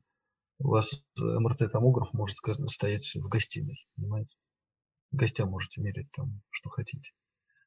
Вам не нужно для этого будет покупать жидкий гелий. А, куча всяких разных технологий станет гораздо более доступными. А, ну, вот как-то так. А если вот э, взять, провести аналогию с бозоном Хиггса и вот с этим исследованием ЦЕРНа, что можно сказать, что вот, вот такого же масштаба открытия были произведены в химии? Вот за аналогичный промежуток времени? Ну, бозон Хиггса, насколько я понимаю, это работа каких-то 60-х где-то годов, да? Питер Хиггс, по-моему, 60 Не, ну просто вот это можно сказать, что это квинтэссенция вот этого всего, что было сделано. То есть сейчас есть там эксперименты, которые планируются для того, чтобы там что-то еще увидеть, но тем не менее вот на данный момент это некий потолок, да, во что уперлись и... Ну, э, зависит от того, как мы определим границы химии. Вот недавно дали Нобелевскую премию за методику гено, э, редактирования генома. Дали именно по химии. Если это считать химией, ну, может быть, геномное редактирование, может быть, расшифровка э, структур молекулы ДНК, которая породила, дала начало вот этой геномной революции. Может быть, предсказание кристаллических структур и дизайн новых материалов. Может быть, а, может быть, давайте подумаем, Лично мне нравится, но я не думаю, что это вот такое вот э, сильно поменявшее нашу жизнь открытие. Открытие квазикристаллов. Это фактически новое М. состояние вещества. Интересно, но А можете более детально об этом рассказать? А, э, да, могу. А, э, вот что такое кристалл? Кристалл – это вещество, в котором атомы уложены периодически, вот как паркет на полу да, или обои. Там узор, который повторяется таким параллельным переносом до посинения, до практически бесконечности. И вот считалось, что другого ничего невозможно. Математически было доказано, что для такого рода узора возможны лишь определенные симметрии. Это было доказано русским кристаллографом Евграфом Федоровым в 1890-91 годах и параллельно чуть позже немец, немцам Шонфлисом. Таких симметрий всего 230, их называют федоровскими группами. И вот в 1982 году израильтянин Дан Шехман, работавший тогда в Америке, синтезирует кристалл какой-то, в котором есть оси симметрии пятого порядка. Это вот знаете, как симметрия пятилучевой звезды. Uh-huh. А такая симметрия запрещена в кристаллах. Ее не может быть. Она несовместима с вот этой периодичностью структуры. Периодичность исключает ну, такого рода симметрию. А, проанализировал, обнаружил, что да, никакой периодичности нет. А вот такая странная, запрещенная, математически запрещенная симметрия есть. Странно. Он два года пытался это открытие опубликовать, с трудом опубликовал. Рецензенты требовали все новых и новых доказательств, он предъявлял все новые и новые доказательства, статья была опубликована. Там же на взлете эту статью у него чуть не, э, как бы сказать, экспроприировали другие люди, которым это открытие понравилось, с одной стороны. А с другой стороны, он нарвался на вал, шквал критики. В том числе от величайшего химика Лайнуса Полинга, который э, считал эту идею абсолютно абсурдной и отвратительной. Что такого рода объекты не могут существовать. А вот лет 10 ему приходилось отбиваться от критики, а потом ему дали Нобелевскую премию по химии. Удивительно. А что, что, что... Да-да-да. Самое забавное вот что. Вот он сделал это открытие в 1982 году, а структура квазикристаллов, как выяснилось, описывается так называемыми мозаиками Пенроуза.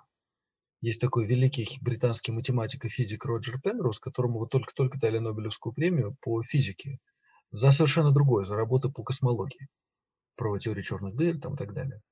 Но вообще он в 1974 году, за 8 лет до открытия квазикристаллов, предложил хитрые мозаики, которые обладают вот этими самыми странными элементами симметрии и упорядоченной, но не периодической структурой.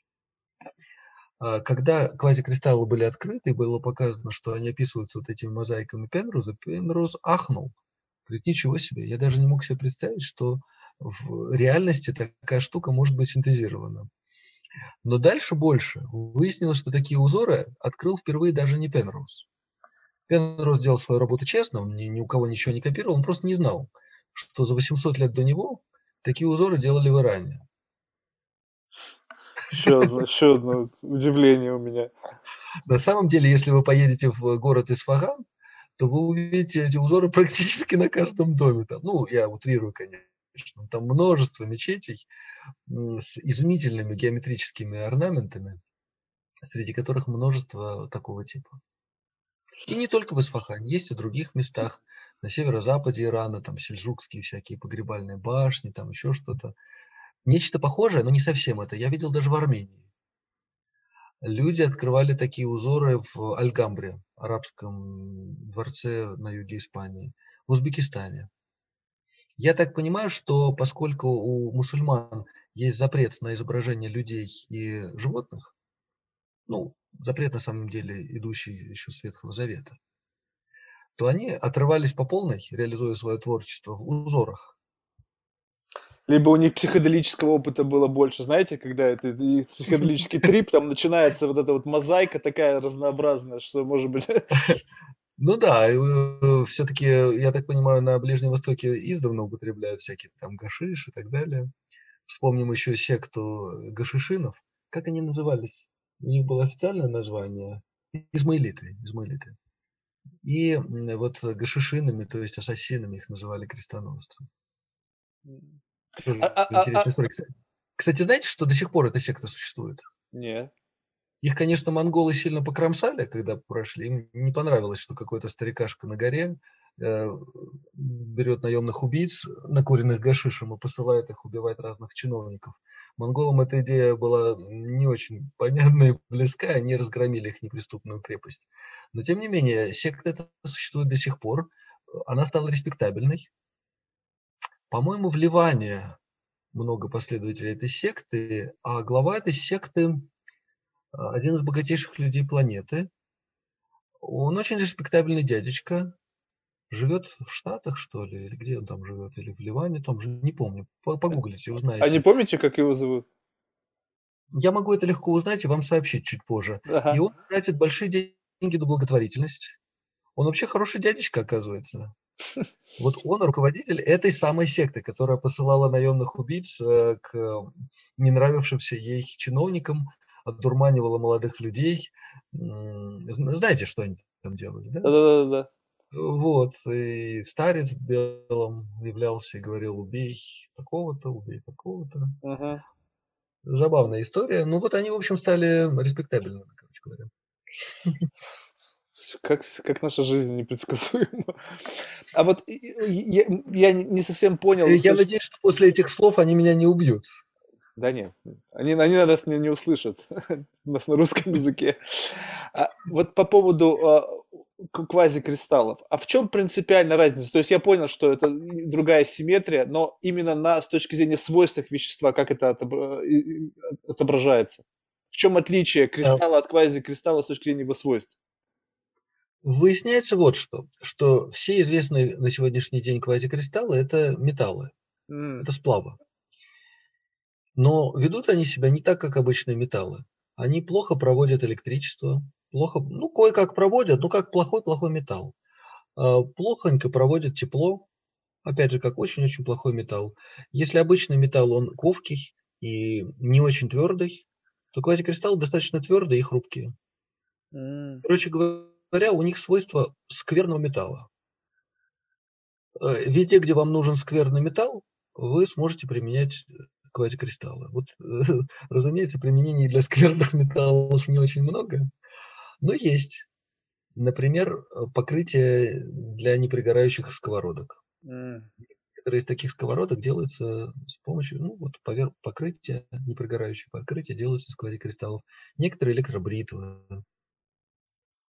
вот такие достаточно нишевые применения, поэтому я и говорю, что это открытие, оно, конечно, э, интересно в фундаментальном плане, очень интересно, но нашу жизнь пока оно не преобразило. А вот, кстати, по поводу покрытия для сковородок, вот это вот тефлоновые покрытия, вот это здесь существует там некая конспирологическая теория, что оно вредное. Вот э, что-то можете по этому поводу сказать? Как, какова ну, правда за этим? Я не знаю про вред э, тефлонового покрытия. Вполне возможно, что это и правда. Надо посмотреть, что происходит с тефлоном при нагревании. Дело в том, что некоторые полимеры при нагревании а, распадаются. И продукты распада не полезные. Вот что там образуется при нагревании тефлона, в каких количествах и какой эффект это все имеет, это надо просто изучать. Наверняка кто-то изучал, но я не интересовался этим. Понятно. Я думаю, что стоит еще также поговорить о вот сверхлегких материалах. Вот, э, ну, поскольку за этим тоже будущее, поскольку, ну, несмотря на то, что это пока очень такая единичная история, но тем не менее мы все летаем на самолетах, есть космические программы и так далее, где использование как раз-таки сверхлегких материалов, оно наиболее кажется таким целесообразным. Вот, вот вообще, что это за история? Что за сверхлегкие материалы и как при всей легкости сохраняется прочность этого материала? Речь идет о пластиках, прежде всего, которые либо обладают собственной высокой прочностью. Известен, например, кевлар, с которого делают бронежилеты, или упоминавшийся мной сверхвысокомолекулярный полиэтилен, или свою прочность они приобретают благодаря армированию, в особенности углеродными нанотрубками. Mm. Углеродные нанотрубки – это такие длинные, такие тонкие а, такие волоски, если хотите, но они гораздо тоньше, чем человеческий волос, гораздо тоньше. И они обладают колоссальной прочностью, потому что они основаны на связях углерод-углерод, которые разорвать крайне тяжело. И вот если вот эти вот жгутики как-то начинить ими пластик и переплести их друг с дружкой, это непростая техни- технологическая задача и не вполне решенная, кстати говоря. Но вот если с этой задачей справиться, то перед вами будет пластик, который легок как пластик, но при этом прочен как, например, бетон. Неплохо, правда? Угу. И при этом достаточно пластичен, достаточно, ну, эл- эластичен, правильнее было сказать, достаточно гибок. А, а можно сделать его более жестким, если вам это нужно. В общем, как, такого рода материалы сейчас активно разрабатываются. Кстати говоря... А карбон опять... относится к этим материалам? Да, да, насколько я понимаю, вот этот вот карбон, э, это тоже армированный пластик, армированный чем-то там, то ли графеном, то ли углеродными нанотрубками. А вот э, в России есть удивительная компания Oxial в Новосибирске. Она выросла из Новосибирского технопарка, которая уже оценивается, капитализация этой компании, там, последнее, что я слышал пару лет назад, полтора миллиона, миллиарда долларов. Сейчас, я думаю, уже гораздо больше. Эта компания мировой лидер по производству углеродных нанотрубок. И на основе углеродных нанотрубок они э, делают разные экспериментальное производство э, разных пластиков. Э, вот это стратегический материал на самом деле. Легкий и прочный. Э, важно отладить технологию, которая бы максимизировала свойства. Э, знаете, когда я работал в Америке, я там много лет был профессором, и переехал из Америки в Россию в 2014 году. Вот я помню, у нас там был такой первый отдел, или как это называется, отдел экспортного контроля, короче говоря, где работают э, не сумевшие продвинуться на своем основном поприще ЦРУшники. Э, ну вот они следят, чтобы ученые не передавали свои разработки ни в каком виде там северным корейцам, иракцам, эм, сирийцам, кубинцам и прочим. Китайцам, кстати, часто тоже. А, и ведут они себя достаточно бесцеремонно. В нашем университете этот отдел экспортного контроля, там работали не очень приятные и не очень развитые люди. И вот как-то а, врывается ко мне в кабинет. Вот прямо вот так вот врывается ко мне в кабинет а, тетенька из этого экспортного отдела, таращит на меня глаза и начинает мне, ну, почти что кричать так, на повышенных тонах. Говорить, ты должен мне подготовить отчет о том, а, разрабатываешь ли ты материалы для нейтронных реакторов и армированные пластики. Армированные пластики. Я посмотрел на нее, говорю, так, во-первых, при входе в мой кабинет нужно стучать. Во-вторых, здесь не повышают голос. А в-третьих, если у тебя нет образования, то марш отсюда. Иди студируй учебники. Я никогда в жизни не, занимался такими вещами, которые ты перечислил. Ну, тетка немножко конфузилась, ушла, оставив меня в покое. У меня вообще такая была манера обращения с этой тетенькой. А, достаточно бесцеремонно она со мной общалась, и я отвечал не менее бесцеремонно, но знаете, как в Америке, когда э, ты с человеком общаешься грубо, надо знать меру грубости. Вот можно сказать, ты глупый человек, но нельзя сказать, ты глупая женщина. Особенно сейчас. Ну и так далее. Поэтому э, я говорил, ты необразованная личность ну и так далее. Вот э, есть какие-то вещи, которых нужно избегать, я это делал очень тщательно. Я говорю, ты необразованная личность, иди образуйся в свой кабинет и не нарушай мой рабочий покой. Потом я познавал, потом я познавал, что это такие э, э, ламинированный пластик, ламинированный пластик, она сказала. Ну, вот это вот материалы, которые прочат будущее авиастроения. Понятно. А, кстати, вот вы тему интересную затронули по поводу вот э, всевозможных споров в научном сообществе. Вот э, когда ученые настолько между собой спорят, что вот это вот выливается за какие-то там вот, ну, какие-то кулуарные споры на, там, на бумагу, на, становится достоянием общественности. Вот как, как вы лично к этому относитесь, когда, допустим, там вы публикуете какую-то работу, да, и начинается там комментарий там от, от людей, там, коллег по цеху, от людей менее понимающих, особенно, наверное, это самое болезненное, слышать какие-то комментарии от людей, вот, вот подобно, как это, как эта женщина написана, когда начинают оспаривать как бы вот ваши э, какие-то ваши работы, ну, вот, потому что это, это сейчас везде, да, и как бы вот эта вот постоянная какая-то вот эта не, не то чтобы хейтерская культура, но постоянно оспаривать кого-либо с целью самопиара или там, не знаю, самопопуляризации, она свойственна сейчас везде. Я думаю, что наука не является исключением этому. Ну, вы правы во многом, хотя, в принципе, ученые, особенно ученые сильные, они все-таки э, себя уважают, чтобы не делать так. Но, в принципе, такое э, я иногда вижу. С одной стороны, споры в науке – это нормально. Э, истина рождается в споре. Если ты выдвигаешь свою точку зрения, ты должен быть в состоянии ее обосновать. Не скажу защитить, потому что защищаю тогда, когда нападают. Нападать, в принципе, не очень правильно. Но как ученый я имею право высказывать свои сомнения в точке зрения моих коллег. А они имеют право высказывать сомнения в моей точке зрения. И мы должны подходить к этому профессионально, бесстрастно. Я не должен чувствовать, что на меня нападают. Они не должны чувствовать, что на них нападают. А, задавать вопросы для ученого естественно. Высказывать сомнения тоже естественно. Но это должно делаться, во-первых, профессионально, во-вторых, бесстрастно, и в-третьих, без э, того, чтобы попытаться на этом самоутвердиться. Э, ученый самоутверждается своими открытиями, своими работами. Знаете, как э, столько людей пытались опровергнуть Эйнштейна, вот попробуйте на минутку задать себе вопрос, а зачем они это делали?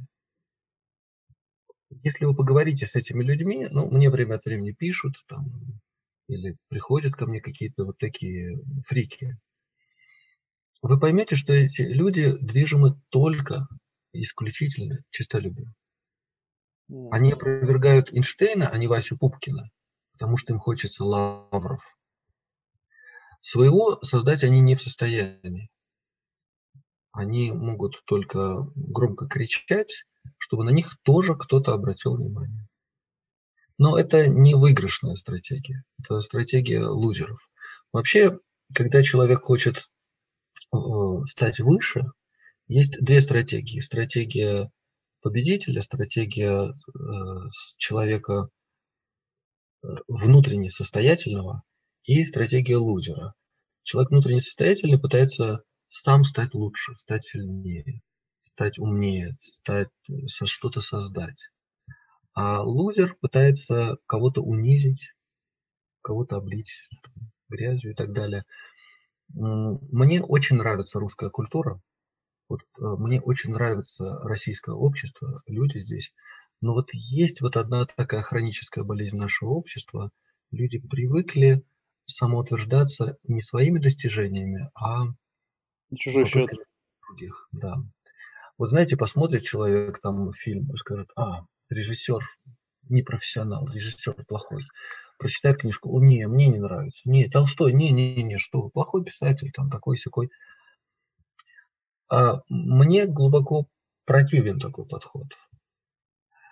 Я, знаете, некоторые люди меня спрашивают, а почему ты, там, скажем, ну, например, у меня есть Facebook, и в Фейсбуке я, если о чем-то пишу, то, как правило, хвалю. Мне понравился фильм, я напишу об этом. Мне понравилась книжка, я напишу об этом. Я не пишу о книжках, которые мне не понравились. Ну, а, собственно, зачем? Что, я буду самоутверждаться за их счет? Ну, не понравилось, проехали, идем дальше. Очень редко. Знаете, по-моему, по-моему, один раз я только написал о фильме, который мне не понравился. Ну, потому что я вскипел. Я вскипел. А, вот один раз было, да, я вспоминаю. Так, в принципе, я таких вещей не делаю. Мне кажется, это проще всего идти да. путем а, вот какого-то постоянного обвинения, постоянного недовольства, постоянной какой-то критики в отношении чего-то. Совершенно верно, да. Э, мне кажется, что все, что вы делаете, должно иметь четкую цель. Жизнь слишком коротка, энергии слишком э, ограниченные запасы у каждого из нас. И все, что мы делаем, должно преследовать какую-то цель. Цель может быть какая? Самим стать лучше или другим помочь стать лучше. От того, что вы обольете грязью, скажем, Льва Толстого, ни Лев Толстой, ни вы лучше не станете.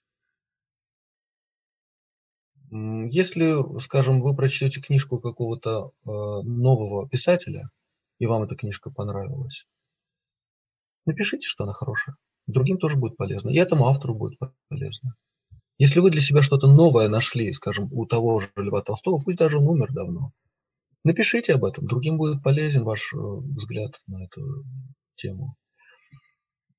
Если вам понравилась какая-то новая научная работа, напишите об этом. Не обращайте внимания на дерьмо, его очень много. Знаете, были исследования того, насколько воспроизводимы результаты научных исследований. Э, картина оказалась очень печальной. Если научное исследование не воспроизводимо, это значит, что с большой вероятностью оно неверное. И цифра, я уже не помню, то ли 50% опубликованных научных исследований, то ли 80% невоспроизводимые. Понимаете? То есть масштаб очень велик. И что, мы будем тратить свои силы и свои, свое время на то, чтобы вот это вот все дерьмо разгребать?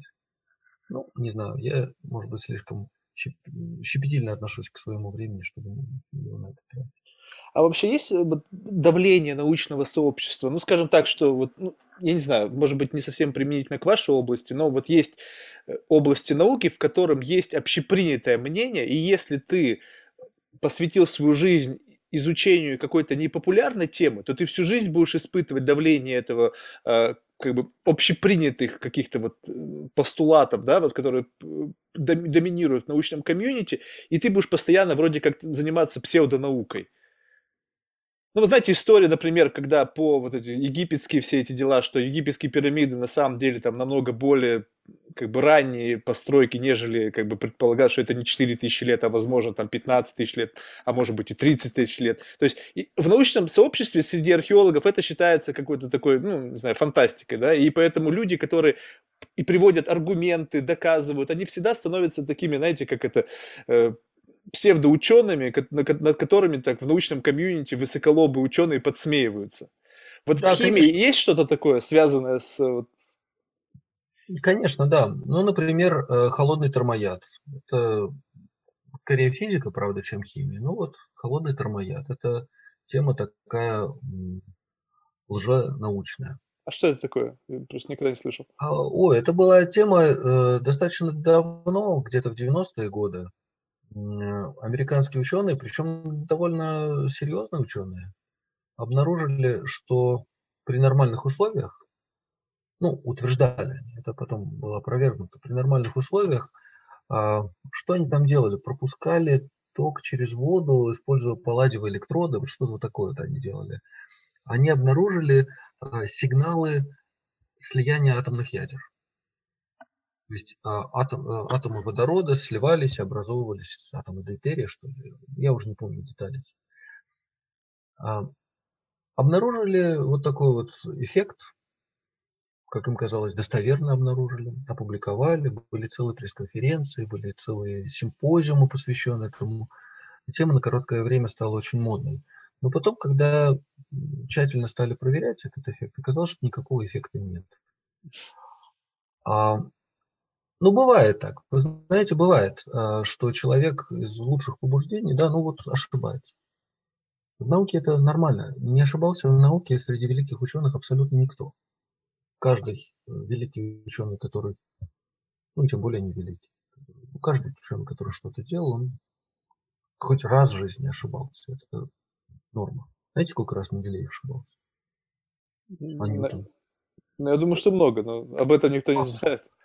Знают, знают. Ну, просто мы э, совершенно верно, вот в силу того принципа, о котором я говорил, мы фокусируемся на том, что они сделали правильно. Зачем фокусироваться на чужих ошибках? Ну, исправили, проехали, идем дальше. А, так вот, э, потом как, эти авторы, часть авторов или всех авторов стали упираться. Ну и возникли разные неприятные этические вопросы. Создавалось впечатление, что люди упорствуют в своих заблуждениях, чтобы себя выгородить.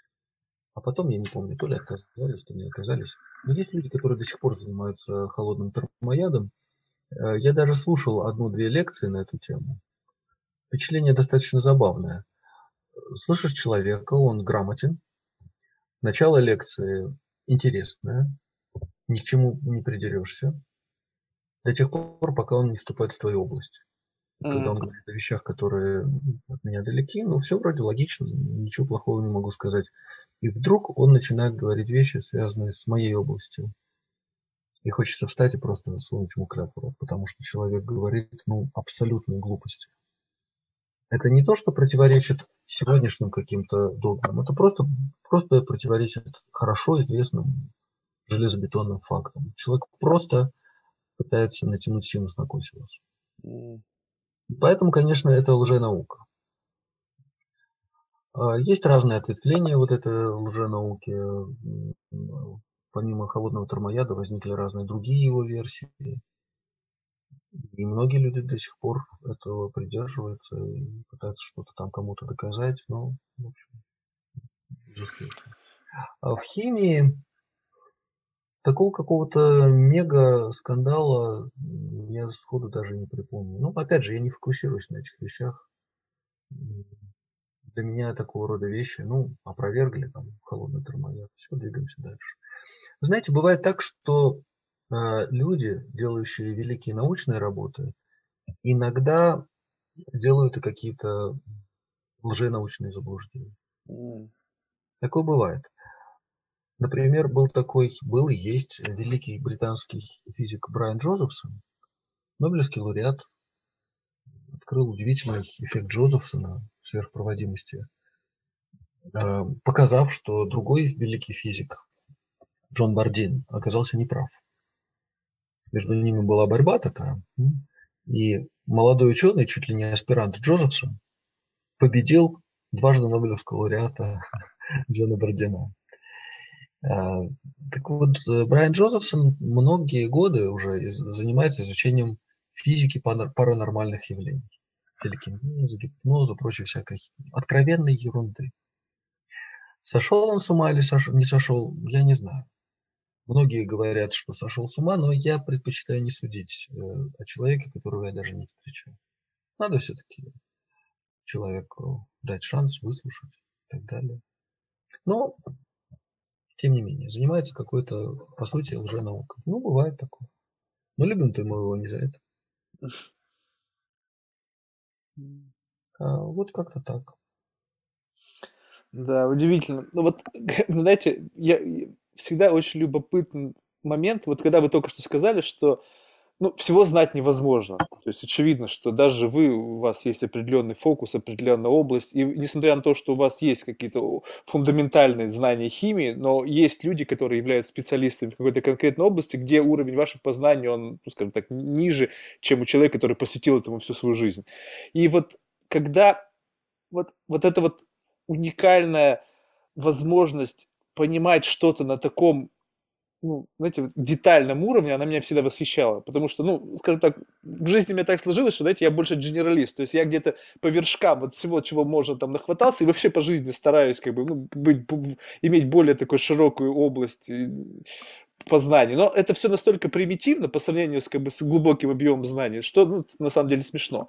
И, и вот мне было всегда интересно вот представить ситуацию, когда два человека, вот подобно вам, между собой общаются вот насколько глубоко заходят ваши обсуждения, когда они идут не на какой-то там лайфстайл или там просто жизненную тему, а вот именно связанное с научным обсуждением.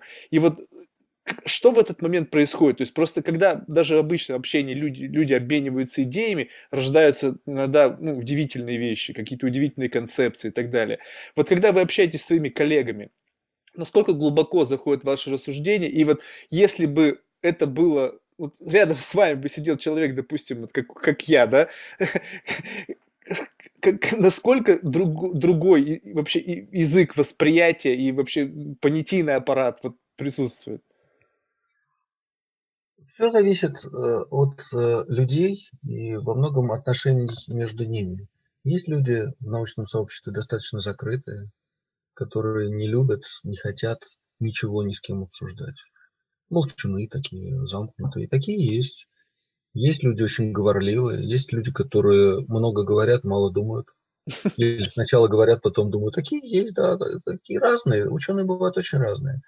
Есть люди, которым очень хочется задавать вопросы и разбираться в том, как детально работают новые идеи, которые выдвигают их коллеги. Есть люди, которые стесняются задавать вопросы. А есть люди, которые хотят или не хотят давать ответы. Всякое бывает. А, общение такого рода, оно требует достаточно большой коммуникабельности и доверия. Да. А, и доверия не только другому человеку, но даже и себе.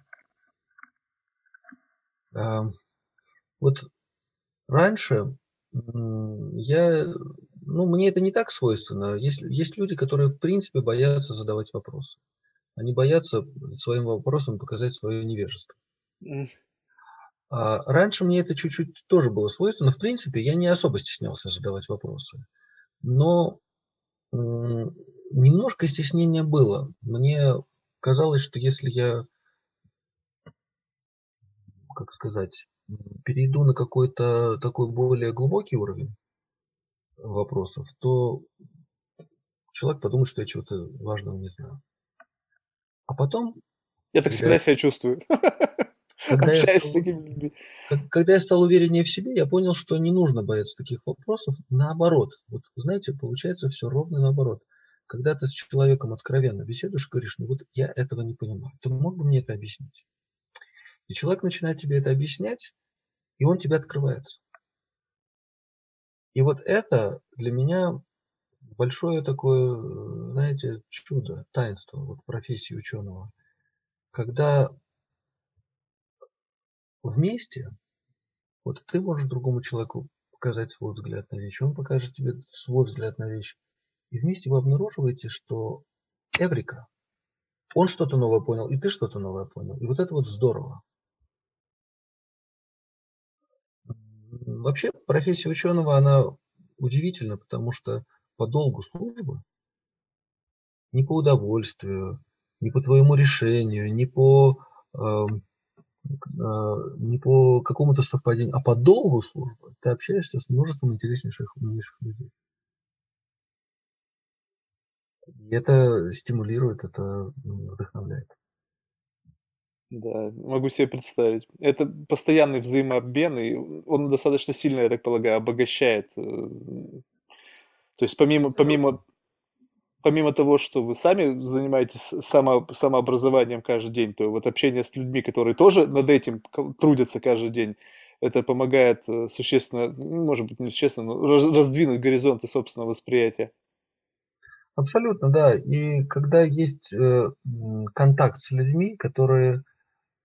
Ну, у нас же всегда так получается среди ученых, что э, кто-то знает что-то, чего не знают другие. В этом же и суть профессии ученого. Вот когда я что-то новое открываю, я это знаю, а другие этого не знали. И каждый из нас что-то открывает. Что-то, чего он знает, а другие вот, никто не знает. Вот это тот взаимообмен, когда ты пытаешься разобраться в том, что сделал твой коллега, и понимаешь, а, вот оно что. И часто это дает новые идеи тебе самому. Вот очень часто открытие одного ученого основывается на открытиях другого, на идеях, которые стимулируют его подумать вот о новой задаче, посмотреть немножко в другую сторону. Ньютон как-то говорил, а, что мы видим, карлики видят далеко, потому что стоят на плечах гигантов. Но вообще mm-hmm. Ньютон говорил, сказал эту фразу немножко с издевкой. Он ее употребил в отношении своего злейшего конкурента Роберта Гука, который был карликом. Ньютон вообще был не самым приятным человеком. И у Гука он э, позаимствовал множество идей э, открытий, честно говоря. И при этом его унижал таким вот образом. Ну, такое тоже бывает. Э, ученый совершенно не обязательно приятный человек. А совершенно обязательно ученый это человек пытливый, знающий что-то. Ну, кто-то больше, кто-то меньше. Но не всегда приятно. Ну, это, к сожалению, вот таким, таким был. Но опять же, любим мы его не за это. Понятно. А справедливо будет сказать, что вот приходится жертвовать чем-то в жизни в пользу науки? Ну, потому что я вот общаюсь там с различными людьми, подобно вам, профессорами, академиками, различными людьми, говорят, что вот есть определенная жертва, то есть за счет того, что приходится очень много уделять времени изучению каких-то очень узконаправленных э, вещей, бывает так, что эти люди могут совершенно упускать какие-то целые сегменты там, социальной жизни, общественной жизни, других каких-то совершенно, казалось бы, банальных вещей для людей, которых много времени, они с этим сталкиваются каждый день. То есть вот есть что-то, что вот вы ложите на алтарь в обмен на то, что вот быть ученым и быть человеком, который вот посвящен, посвятил свою жизнь там, той или иной профессии, я имею в виду изучению той или иной науки? Это вопрос семантики и дефиниций. Что мы понимаем под жертвой? Но мне кажется, что говорить о жертве, когда речь идет о том, что ты любишь, не совсем корректно. Любая любовь, всякая любовь, она подразумевает какую-то жертву. Ну вот ты любишь женщину, ну значит не встречаешься с другими женщинами. Как-то вот себя бережешь свои мысли, свои действия. Ты любишь свое дело, науку. Ну, значит, посвящаешь ему большое количество времени, значит, не ходишь там а, напиваться каждый день там с утра до вечера. А, как-то вот структурирует это твой день, твой образ жизни. Любишь своих детей, значит, проводишь с ними время. Не занимаешься там своими какими-то штуками, а проводишь время значительное, достаточно с людьми. Но стоит ли это называть жертвой? Мне кажется, нет. Мне кажется, что когда это проистекает из любви, оно делается с удовольствием. Mm, интересно. Я люблю свое дело. Я не могу, например, долго находиться в отпуске. Ну, как какое-то бывает истощение, когда переработал немножко и нужно отдохнуть, там, недельку выспаться или что-то в этом роде. Но потом вот выспался, и прямо вот магнитом тянет к своему делу. Эм, я, наверное, не, не смог бы жить без этого. Можно ли это назвать жертвой? Мне кажется, нет. Интересно, а как вот, несмотря на все, вот как бы, ну, удивительность того, что вы делаете, вам все равно приходится думать о финансировании своей научной работы? Вот, вот как вообще сейчас обстоят дела с финансированием науки с точки зрения участия в этом частного капитала? И вообще, как приходится ли вам вообще думать о каких-то фандрейзинговых мероприятиях, о финансировании там, тех или иных исследований? Вот как эта вообще ситуация выглядит? В современной науке большинство исследований требует финансирования. И дело даже не в зарплатах ученых. Например, у меня стабильная, хорошая зарплата. Я очень немного беру э, дополнительного дохода из грантов. В принципе, могу, но не хочу. Гранты, которые я получаю, они идут на мою лабораторию, они идут на оборудование, на зарплаты сотрудникам, стимулирующие какие-то выплаты, вот, на, на поездки на конференции. И без этого никак нельзя. Я теоретик, мой основной инструмент компьютер, вернее суперкомпьютер. Это дорогая игрушка. Если я не буду находить на это деньги, ну, я не смогу работать на переднем крае науки. Я буду работать на отсталых компьютерах. И быстро мое, качество моей работы скатится вниз. Для экспериментаторов оборудование еще более критично. Нужно иметь хорошее оборудование прямо здесь у них в лаборатории, доступ к другим лабораториям, и так далее. А вот так работает современная наука. Большая часть областей требует отдельного финансирования. Причем я даже скажу, может быть, крамольную вещь, финансирование должно быть чуть больше, чем вам кажется что вам нужно. Потому что это позволит вам делать какие-то новые экспериментальные вещи, играть. Не работать в рамках бюджета, расписанного под копейку, а этот процесс превратить в такой больше Твор... игру. Творчество. Творчество, где вы можете делать какие-то штуки, которые в рамках расписанного под копейку бюджета вы бы, может, и не смогли себе позволить. Какое-то новое оборудование купить и поиграть с ним. А вдруг что-то интересное получится, какие-то новые реактивы, какие-то новые идеи реализовывать. А, ученому нужно это. И вы не поверите, часто самые большие прорывы, самые важные результаты получаются вот именно из этого. Из этой лишней копеечки. Это совсем немножко, но это часто оказывается самым главным. Э, так вот, без финансирования никак нельзя. И как э, профессор, заведующий лабораторией, я обязан выискивать финансирование. Подавать на гранты Российского научного фонда, там, других каких-то фондов, искать частные деньги. Вот у меня проекты с компаниями Huawei, Газпром нефть, а вот сейчас Sony, другими компаниями. А, это необходимо. Честно говоря, мне никогда большой радости этот процесс не приносил. Заполнять какие-то формочки и так далее. Но я смог извлечь из него максимум э, приятного. Э, все бюрократические моменты, связанные с заполнением формочек, делает мой секретарь.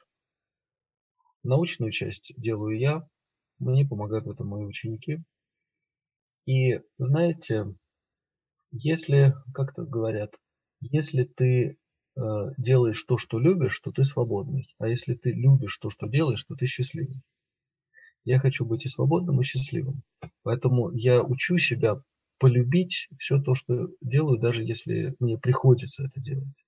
Вот, подавать на гранты, это, ну, как вам сказать, это не то, ради чего я явился на этот свет. Но это необходимая рутина, через которую приходится проходить. И я себя учу это тоже полюбить. Вот я учу себя воспринимать это как игру. А вот слабо написать такую заявку, такой проект, который даже мне самому понравится. Такой, которому я бы сам отказать не смог. А вот попробуй, слабо. И вот на это слабо, и вот на это слабо я пишу проекты, которые оказываются успешными. А вот здесь вот, если не секрет, вот какую систему ценностного обмена вы предлагаете? Просто, ну, допустим, вы озвучили такие корпорации, которые, ну, в какой-то мере э, так, если поверхностно взглянуть, далеки от фундаментальной науки. Ну, то есть понятно, что в основе всех их исследований и технологий лежит наука, но вот так вот там, по большому, там, не знаю, там Huawei, там, не знаю, Газпром, там, ну, как-то э, их всегда ассоциируешь как вот с такой какой-то махиной, которой управляют, ну, знаете, люди с более бизнес-лайк сознанием, и когда им приходит запрос на грант который написан как бы вот ученым, человеком, который восхищается наукой, который видит перспективы вот этого исследования, хочет создать, ну что-то такое, знаете, что, что невозможно оценить капиталистически в ее основе. Понятно, что можно имплементировать, можно говорить там о патентах, перспектив будущего, но это все с точки зрения уже какой-то конечной конверсии. Вот изначально, что вы вкладываете в систему ценностного обмена, когда пишете запрос на грант? А, часто эти компании сами приходят ко мне. А, понятно. У них есть какие-то задачи, которые требуется решить. А э, если говорить о частном случае Huawei, э, должен вам сказать, что это самая наукоемкая компания, известная лично мне. Объем науки, которая делается Huawei и вокруг Huawei, колоссален. И, на мой взгляд, э, самая совершенная техника электронная это именно Huawei. Я думаю, что Huawei очень серьезно обогнал и Apple, и Samsung. Uh, у меня, например, вся техника... Сейчас акции Apple и Samsung резко упали. uh, и я думаю, что самая лучшая реклама техники Huawei – это те санкции жесточайшие, которые против них ввели американцы на правительственном уровне. Представляете себе, насколько хорошими надо быть, чтобы нарваться на убийственные санкции, цель которых, конечно же, убить компанию. А, но я думаю, что Huawei преодолеет эти э, санкции, а, именно потому, что они очень умная компания. Я много общаюсь с их учеными, с их инженерами. Они очень амбициозные, они точно знают, чего хотят. А, у них огромные планы на будущее, и я думаю, что будущее у них очень светлое. Понятно, Артем. Большое спасибо вам за ваше время. Было реально очень интересно. Просто всегда приятно пообщаться с таким просветленным человеком. А в завершении, если вы что-то хотите сказать, ну, то есть всегда, я так понимаю, что существуют какие-то, ну, вот, как бы постоянно какой-то запрос с точки зрения текущих потребностей на финансирование. Сейчас как раз у нас аудитория, которая, в принципе, располагает этими финансовыми возможностями. Если есть что-то, какой-то месседж, который вы хотите им донести, то вот, как можете взять это время и какое-то сообщение отправить этой аудитории. Я считаю, что наука и образование – это самые главные ценности человеческой культуры. А наука позволяет, э, позволяет, наука дает вам билет в будущее. А образование позволяет вам впитать все то, что сделали а, предшествующие люди до нас а, в э, смысле познания окружающего мира и самого человека. Это самое, а культура – это самое главное, что есть у человека. Это то, что отделяет человека от животного. Вот культура – это самое главное, что есть у человека, а наука и образование – это самое главное, что есть в культуре. Самое важное, что есть у нас, это вот эти два понятия – наука и культура. Я думаю, что любая деятельность, которая связана с э, помощью науки и образования, она окупается и физическими деньгами, и вашим местом в истории, и душевным комфортом. Э, я могу привести множество примеров тому. Я уже упоминал компанию Huawei, которая именно благодаря вложениям в науку взлетела так сильно. Я упоминал компанию New Diamond Technology, российскую компанию, которая была основана очень просто. А, мультимиллионер из Грузии, Тамази Хихинашвили, не знал, куда ему вложить свои деньги. Нашел ученых, которым он поверил, которые сказали, что могут создать технологию роста совершенных очень больших алмазов. Он им поверил. Он вложил все деньги, которые у него были. Надо же, насколько доверчивый человек. В течение нескольких лет свои 600 или сколько там миллионов долларов он отбил, вернул себе обратно. Я так понимаю, что он уже сделал свои 600 миллионов еще и еще раз. Став, вот заняв уникальную нишу. Вложения в науку, если они сделаны правильно, они окупаются. Вложения в образование дают вам место в истории. Золотые слова.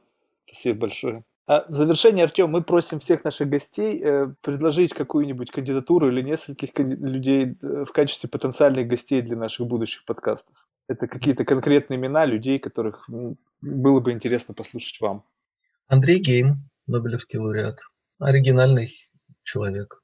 Угу. Владимир Потанин, который недавно вложил крупную сумму в создание научной лаборатории на физтехе. Супер. Давайте еще кого-нибудь э, интересного такого одного человека попробую вам найти. А пригласите вот этого самого Тамази Хихинашвили. Человек совершенно не из мира науки, который взял, поверил ученым и создал уникальную компанию. Да, действительно, будет интересно. И он так, в общем-то, в тени, никто про него э, особо-то не говорит, а мне кажется, напрасно. Здорово, спасибо большое. Еще раз благодарю вас за ваше время. Всего доброго. Спасибо. Всяческих успехов вам. Информация обо всех ваших проектах будет в описании, поэтому всем, кто послушал и проникся идеями там, Артема о науке, о тем, что он занимается, это все будет в описании, все ссылки будут доступны, поэтому изучайте, смотрите, реально интересно. Не зря потратите время. Спасибо. Всего доброго. До свидания. До свидания.